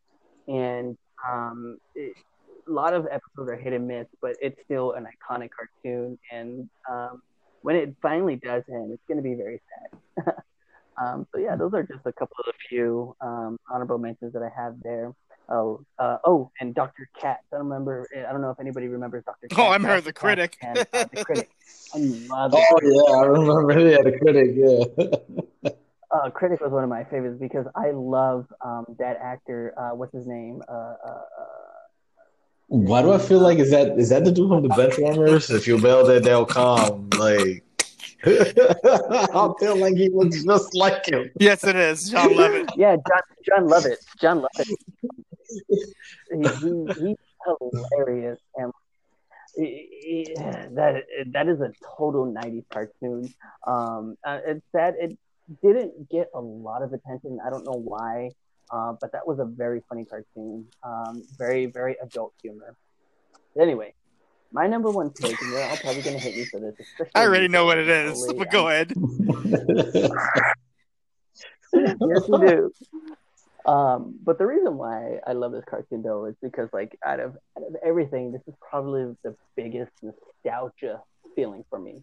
Late '90s cartoon, um, but like uh, I kind of had a very very dark childhood, and like some of my happiest moments um, involved just the smallest pieces of, of of you know just the smallest most meaningless moments that just mean a lot to me. Um, me, my grandmother, and my dad used to watch this all the fucking time. Like as soon as it was time, like we all went to the living room and, and they used to watch this with me. Um, it is bizarre. It's not for the faint of heart. Um, I love the animation. Um, it was kind of depressing in so many ways. Like there were a lot of depressing fucking episodes. Um, but it was just wild, and I loved, I, I loved the dryness and the creepiness and the eeriness of it. Um, Courage the Cowardly Dog is by far like my favorite cartoon of all time. I know you're gonna hate me for it. Yes, I put it over X Men because again, it was like um, the the the courage as a character. Um, I, I mean, really, he has nothing going for him other than the weird shit that he can transform into when he's trying to tell um, Muriel, like, oh my god, like there's this villain at the door, you know, trying to warn her. Um, he he again, he has nothing other than um, his courage. Literally, what it is. Um, he manages to win every single time just because he doesn't give up, just because he doesn't stop. And I always love that part of the cartoon because he literally is the average Joe in in in, in dog, I guess, um, because when he was abandoned, not knowing where he's going, you know what what his childhood was, or you know what his life was. Um, this woman came, found him, and gave him love, gave him shelter. So his job, you know, as a dog, is to protect her. Uh, so I love that. I love how they always stuck with that, no matter what. Like literally, um, and as you know, someone who thoroughly enjoys animals and knows, like we have one of the yippiest fucking dogs, you know, in, in the world that literally barks at the leaf blowing in the wind. But like sometimes when she barks, I picture her trying to do some shit like courage, you know, trying to transform into like some monster, trying to warn us, like, look, this is what's outside. Love it. Um, but it had very, very, very emotional um, episodes, especially with some of the villains were actually not villains at all. They were just somebody with like either a dark past. Um, I don't know if I remember the one episode, um, if y'all did watch it, with like the lesbian cat, and they were being tortured by the dog. yeah, I think I remember That that. Yeah. Yeah, that was like kind of depressing. It was really was. fucking sad because it did it touched up on um, on uh, domestic violence. Mhm. you know. Um, so you know, it was just episodes like that that were like, No. really hardcore, really sad. Um, but again, it's I'm, I'm and I'm very very very close with my grandmother. So like Yeah. You know, Courage and Muriel like that to me again that's that's what that you know connection was. So my favorite cartoon of all time. It's fucking funny. It's weird. It's creepy. It's scary. Yeah. But the humor. You, you good over there, pal? My, my dog's going nuts Yeah, around me. She- she's doing her own courage right now. no, I mean, uh, no, that's a cool pick, bro. Like, you know, um, because it, I mean, I never really got into courage, but I see where, you know, um, it kind of has to kind of do with my number one as well. It has a similar trait, and yeah, I mean, it, I felt like you know, a lot of us growing up always had our fears if, if it was either paranormal events, things of that nature, whatever it was, you know. So courage was kind of like, you know, I'm not saying us, but you know, we all we all had a little courage in us. You get what I'm saying? So that's why I kind of kind of say it's like not my one of my favorite that I gravitated to, but I could see why. You know, um, I just couldn't get over the fact that I think she just like had a cavity the whole fucking time, bro. Like that little thing, No. that hole in the tooth. What was that? yeah. I was like, yo, what's going on there, bro? Like, so I mean, no, but that's a cool pick, though. I mean, uh, I used to watch it here and there, but um, Ah, how do you feel man, about so, it, like- y'all? Good. Yeah, Huh? go ahead. no, no, no, no, I was gonna say one of one of my favorite things about him is I'm I I, I- I really don't remember the timeline because I I Mhm. had read about it, but like like some of the it was either the first half or the last half, but like half of the show he never talked other than just like screamed and and, and turned into something. So I thought that that was very powerful. A main character who hardly talked throughout the thing and just kind of like you know did um motion. You know that's that's how they you know communicated where you know either in the later half or the earlier half, you know, he was talking, he did have some personality, but you still, when he was talking or not, you still knew who his personality was just because of you know his facial expressions and the weird shit So, that like- he would do on it. Yeah, like that. That I think that's why I never gravitated to Courage because I fell in love with when they did the whole what was it? What a cartoon or cartoon cartoon shorts, and you had that first initial Courage um, Yeah. short, which was I believe it was like the chicken from space. Okay. It was like laying like the freaking Yeah. like horrible alien eggs, and everybody was eating them, turning into zombies and shit like that. Like that was great. I was sold. I'm like, oh, this is like a horror cartoon. Like I'm down. This chicken looks menacing with his red eyes. It's about to kill me. Like super down. And I love the fact that you know the dynamic with courage. Uh, the uh, I guess the grandfather and and uh, what's her name, Miriam. okay, Muriel. Um, they were a fun dynamic. I love you know w- w- what was the grandfather's name? What's his name? Eustace.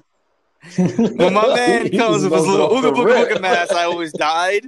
But like, I agree that like these episodes, the first episodes, or at least the first um, early seasons, I love the fact that Courage wasn't really speaking that much. Like he would say a couple of words that like would come out here and there, but very much it was character acting. It was you know trying to like embody what the situation was.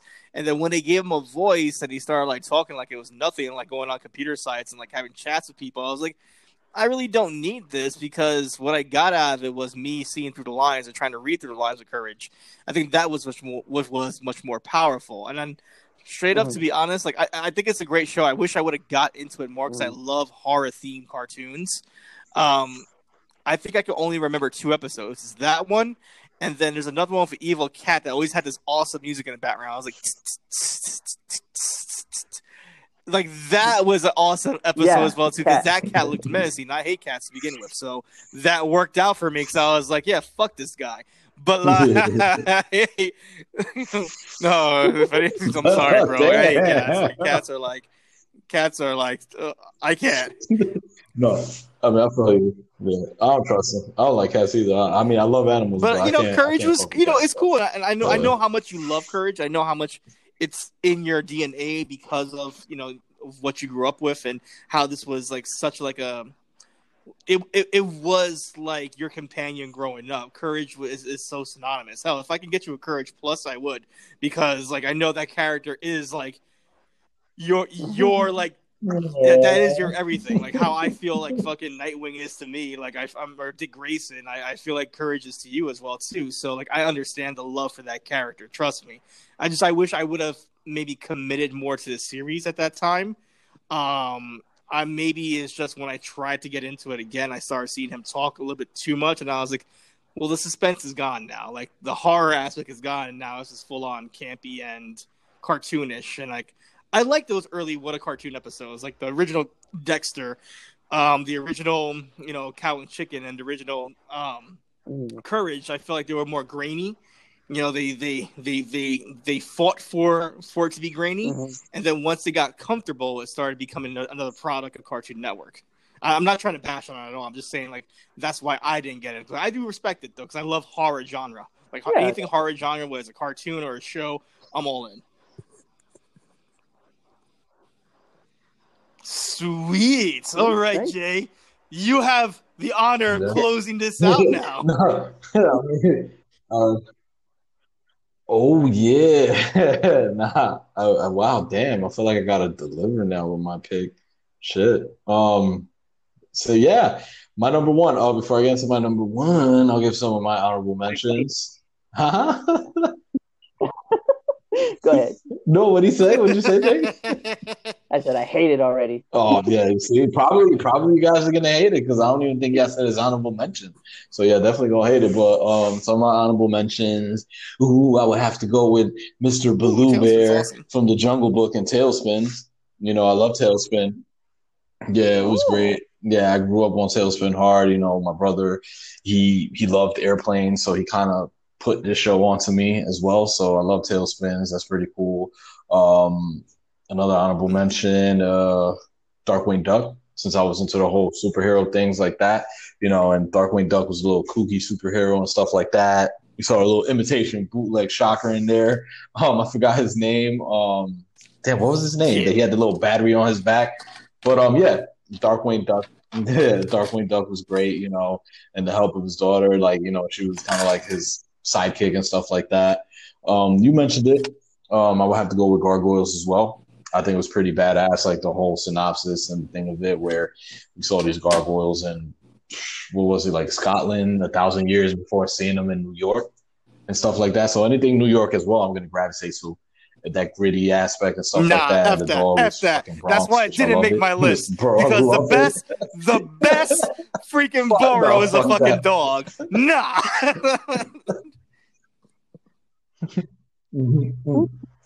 I love it though, bro. Fuck that. We can have that misconception and that grittiness. Leave Bronx the dog, bro. like, um, Bronx is fucking awesome. Like another one. Um, uh, Jake was talking about Beavis and Butthead. You know, Daria. It was cool because Daria kind of was like weird before weird. Weird being cool. You know what I'm saying? Nowadays, it's cool to be weird. It's cool to be different. You know, and Daria was that before that. Now, you get what I'm saying? To her, she was the shit in her world. You were gonna say something, Jake? Mhm. Oh, No, I'm agreeing. Yeah. oh yeah, like you know, so to her, she was you know the bee's knees in her world, and she didn't care about anybody else. So that's why I like uh, Daria. Um, oh, bro, I Recess. forgot about. I, I don't know how forgot to put that in my about that, honorable but- mention. That's where I got the DW from. That's what I was mentioning DW because Yeah. she's from Recess as well too. that's what, yeah. Yeah, I love recess. You know, just seeing um, at a much more toned down level of what school can be. You know, where school has kind of like a hierarchy system and stuff like that. And you saw that in recess with the whole playground and things like that. So I, I, I like recess. That's an honorable mention for me. And my last honorable mention, I don't. This is going to be left field. Oh, I would have to say the Magic School Bus, bro. I love the Magic School Bus. Jackson Chameleon was the best part. Yeah, I love Magic School Bus. I love Magic School Bus, Miss Frizzle, bro. She made science fun. I remember coming home from school, watching it with my brother, just going to town where, you know, she used to uh, just shrink to a tiny size, go on people's bodies or whatever it was, and just exploring science. I think it made it pretty rad for, for us growing up. So Magic School Bus is one of my honorable mentions. But um, yeah, those honorable mentions. Hmm. My number one, I'm gonna probably get flamed, but my number one is my all-time favorite Um, 90s cartoon, hands down. I remember going to town on it constantly, and I still watch it to this day. I have it on my Hulu, and I never get tired of it. The drawing, the adventures, I can relate to it because it's a teenager in his preteen years. You know, going through issues and stuff like that, moving to a new town, trying to fit in. Mm. They set him up. Go catch a nematode. It didn't exist, you know. like, it, you know, he couldn't catch it, but then you know, Roger heard it. Uh, I'm sure I gave it away, but you know, um, my number one is Doug. Yeah, I have to go with Doug. Doug is my all-time favorite '90s cartoon. Um, it was just very easy to gravitate to because we saw, you know, Mhm. those preteen adventures that we go through and stuff like that. From from the having a crush, falling in love with Patti Mayonnaise. Um, Patti mayonnaise. N- not, not to hijack this from you real quickly, Yeah. but I remember one distinct episode But, uh, that pissed me off about Patti Mayonnaise. It was the episode when he was doing his Mhm. magic, the little Vini Vini Vici shit, but- and like he handcuffs himself to? Patti, and yeah. a bitch throughout the whole episode. She's like, "I don't want to be with you, Doug. I don't want. Yeah. to Can you take this shit off already?" I'm like, "Bro, Doug, go go go fuck with Beebe. Beebe's rich." yeah. You know, Beebe got a boat. Like Beebe's that Word. girl right now. Word. Beebe he gonna ain't gonna be wearing you, green anymore, bro. Word that ass. No green vest and Chuck Taylors, bro. Beebe gonna upgrade you. like No, but I but I agree with you. And it's just, you know, it resonates because we all had that that little, you know, kind of want to escape from reality where he created these alter egos and these adventures from Quail Man, things of that nature, his best friend. Besides um Skeeter, it was his dog, Pork Chops. Um, you know, me, me and my doggo Rudy and stuff like that. I love him. Um, and one thing that resonates where it definitely was ahead of its time for me in my sense, uh, bro, I, I journal every fucking day, really. Like, you know, I'm always journaling my Mm. life now. And Doug, you know, it was ahead of its time because I look at it now and I'm like, damn, bro, I, I, I see it. And I'm always journaling. Sometimes I tell myself, yo, get the fuck out of these pages. You get what I'm saying? But it's very therapeutic. So um, Mhm. it just seeing it, it, it resonates with me on every level. And I, I love Doug, man, and the drawing, uh, the neighbors. Um, I know we had um, uh, just the adventures that he would go on. I don't know. It, it's great, man. It's great, and I, I just love it, bro. It, it's like special to me because, like I said, you know, where you said, "Oh, Patti Mayonnaise was a bitch." I remember I. I'll, I'll spill my heart out on the podcast. I don't care because that was young and old me. I remember fifth grade. I, I used to have a fucking crush on some shorty, bro. I, I used to try to get the shorty to see fucking stars for me, but I would always get shot down. so, like, you know, just seeing Doug with all that stuff with those episodes that he would go through with Patti and stuff like that. It was just kind of like, okay, I, can- I can gravitate to you, Doug. You No, know, bro, so that is yeah, number one for me is awesome Doug, pick. hands down. Like- bro. I love Doug. Uh, everything from like the That's a- Nemo, Nemo, nematode That's a good episode to like even like what was it when he's dressed like the slug and he like he does the dance. Everybody do the slug. Yes. The the the Banging beats, on a which were kind trash of like can. the Beatles, the tofu and stuff like that. Uh, What was the other one? on the street light. What was it? Think big. No, Think definitely, bro. I big. Yeah, think big. no, definitely, bro. I, I love Doug, man. It's great, bro. How do you feel about Doug, Jake?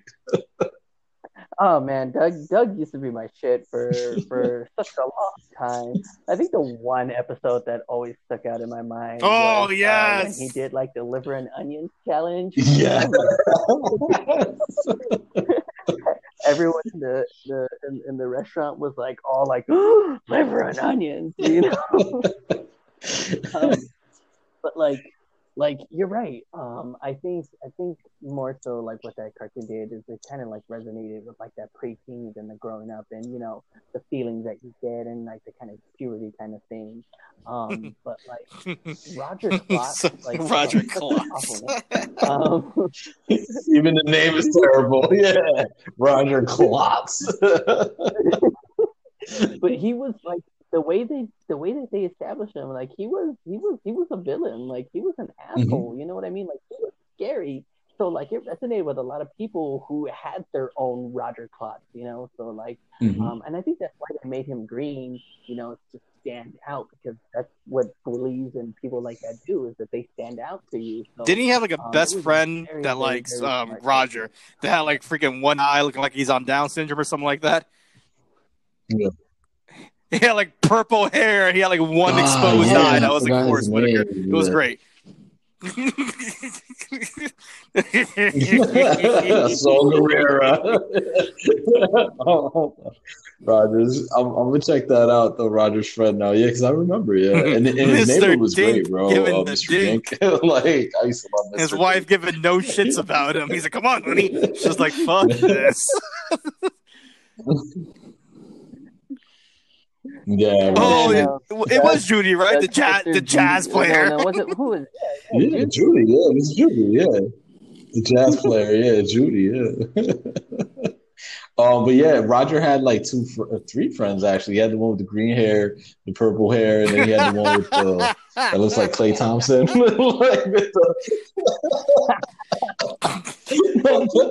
the... yeah, it was like the the. I'm done.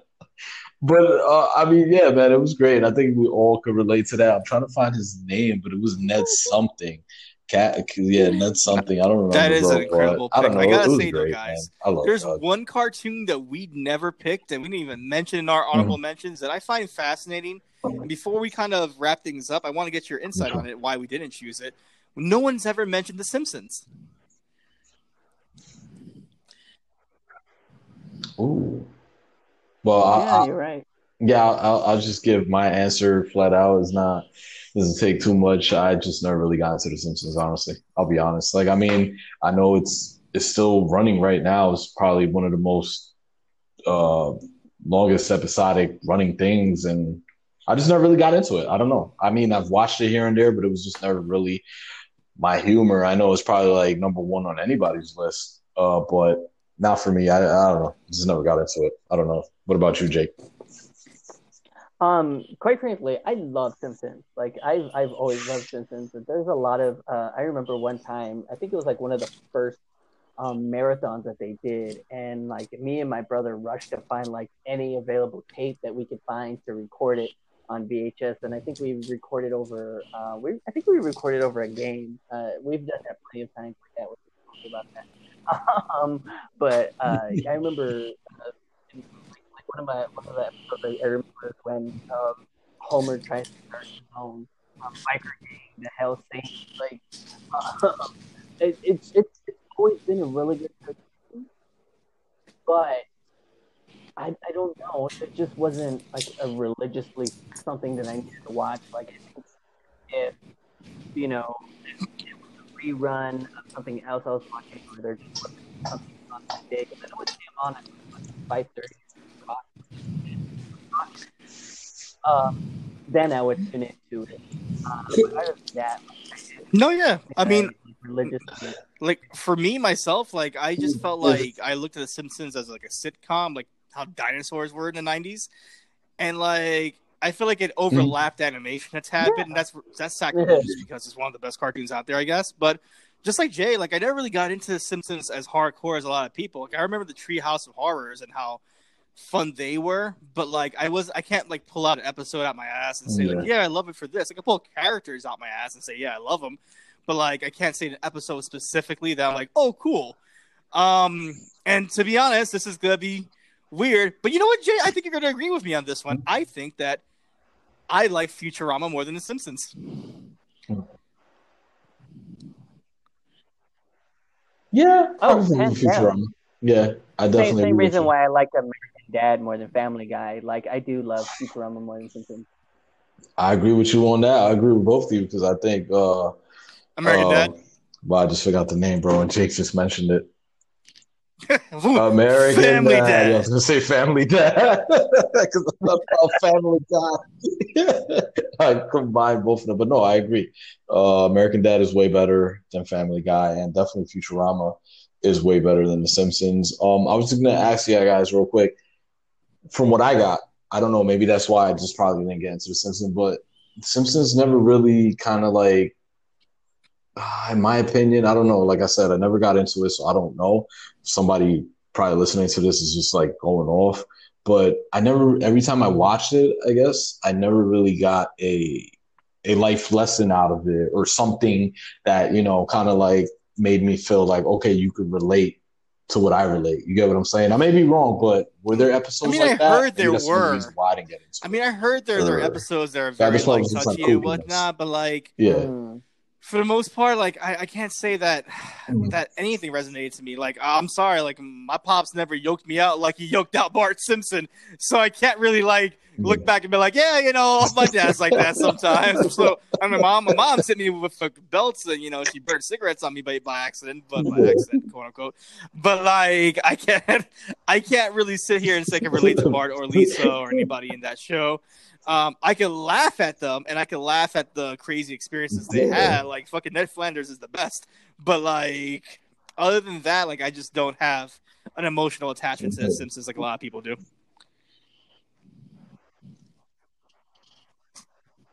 No, I, I, I agree with you a thousand percent. I think that's what it was for me because, like, at least the episodes that I caught it, I was like, eh, I'm not getting no Hell life yes, lessons I'm out mad of it, that we didn't bring- well, this is 90s, yeah, this is 90s, you're right. yeah, this is. 90s. This Well, is guys, 90s, this has been a fantastic episode. bro. Jake, I'm going to start off with you. Where can people find you if they want to talk to you about cartoons? If they want to say courage was inspiration to me like it was to you, where can people find you and talk to you?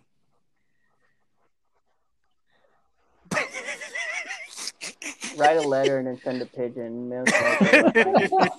Mike Tyson. that I'm that would be on my top 2000s fucking animation right there. Mike Tyson Mysteries is the best. I, I, deadass, I agree with you. That shit was funny. I know which one would probably be on Metalocalypse Jake's top is five. great, Probably though. Metalocalypse, bro. I could see that. being on top Pickles.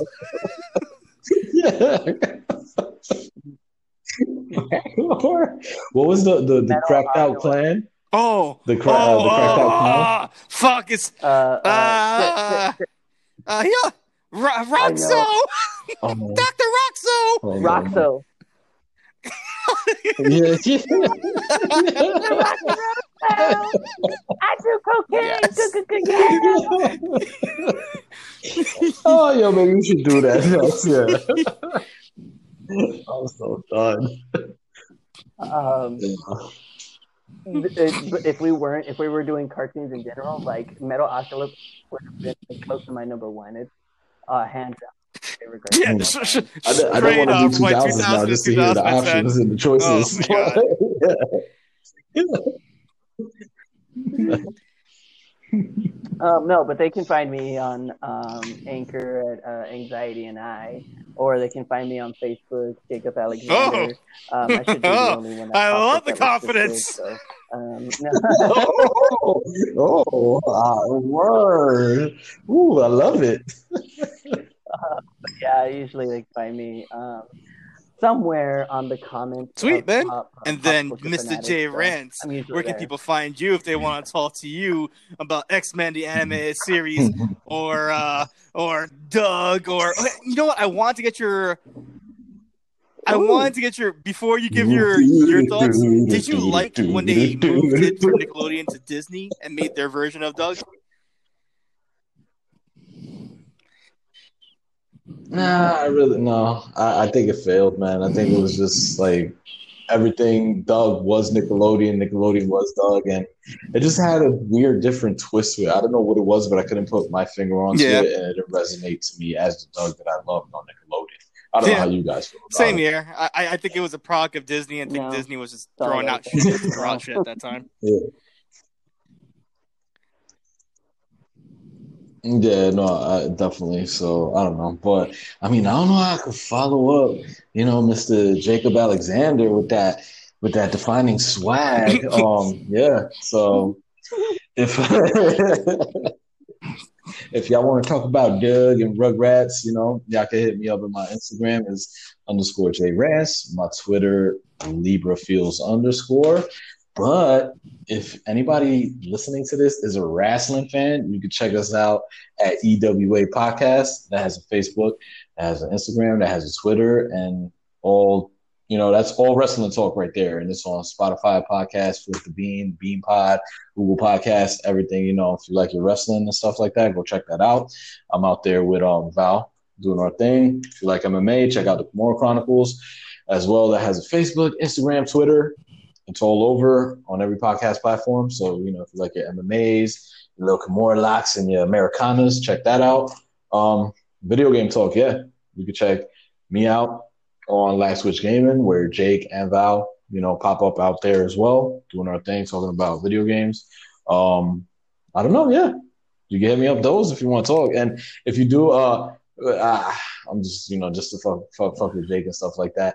If you search me up on Instagram and Facebook, I'll be the guy that pops up with the emoji with the prosthetic. so that, that be I can't be any of that right there. From prosthetics, it looks like I just.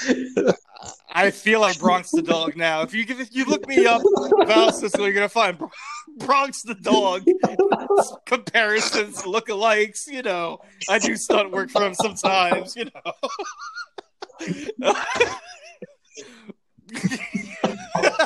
yeah, you're like you're like Miss Marvel's big ass. You leave Lockjaw alone. but the, but to put that as my main picture now, just Lockjaw oh, out there with his fork on top of his head. Um, y'all can find me on Twitter at Valcisco or um, on uh, Instagram at Valcisco as well too. Pop Culture Fanatics is on every podcast platform. Um, where Jake and of course Jay come on as as much as I want them to because they're fantastic co-hosts. They're fantastic what they do. They bring the banter.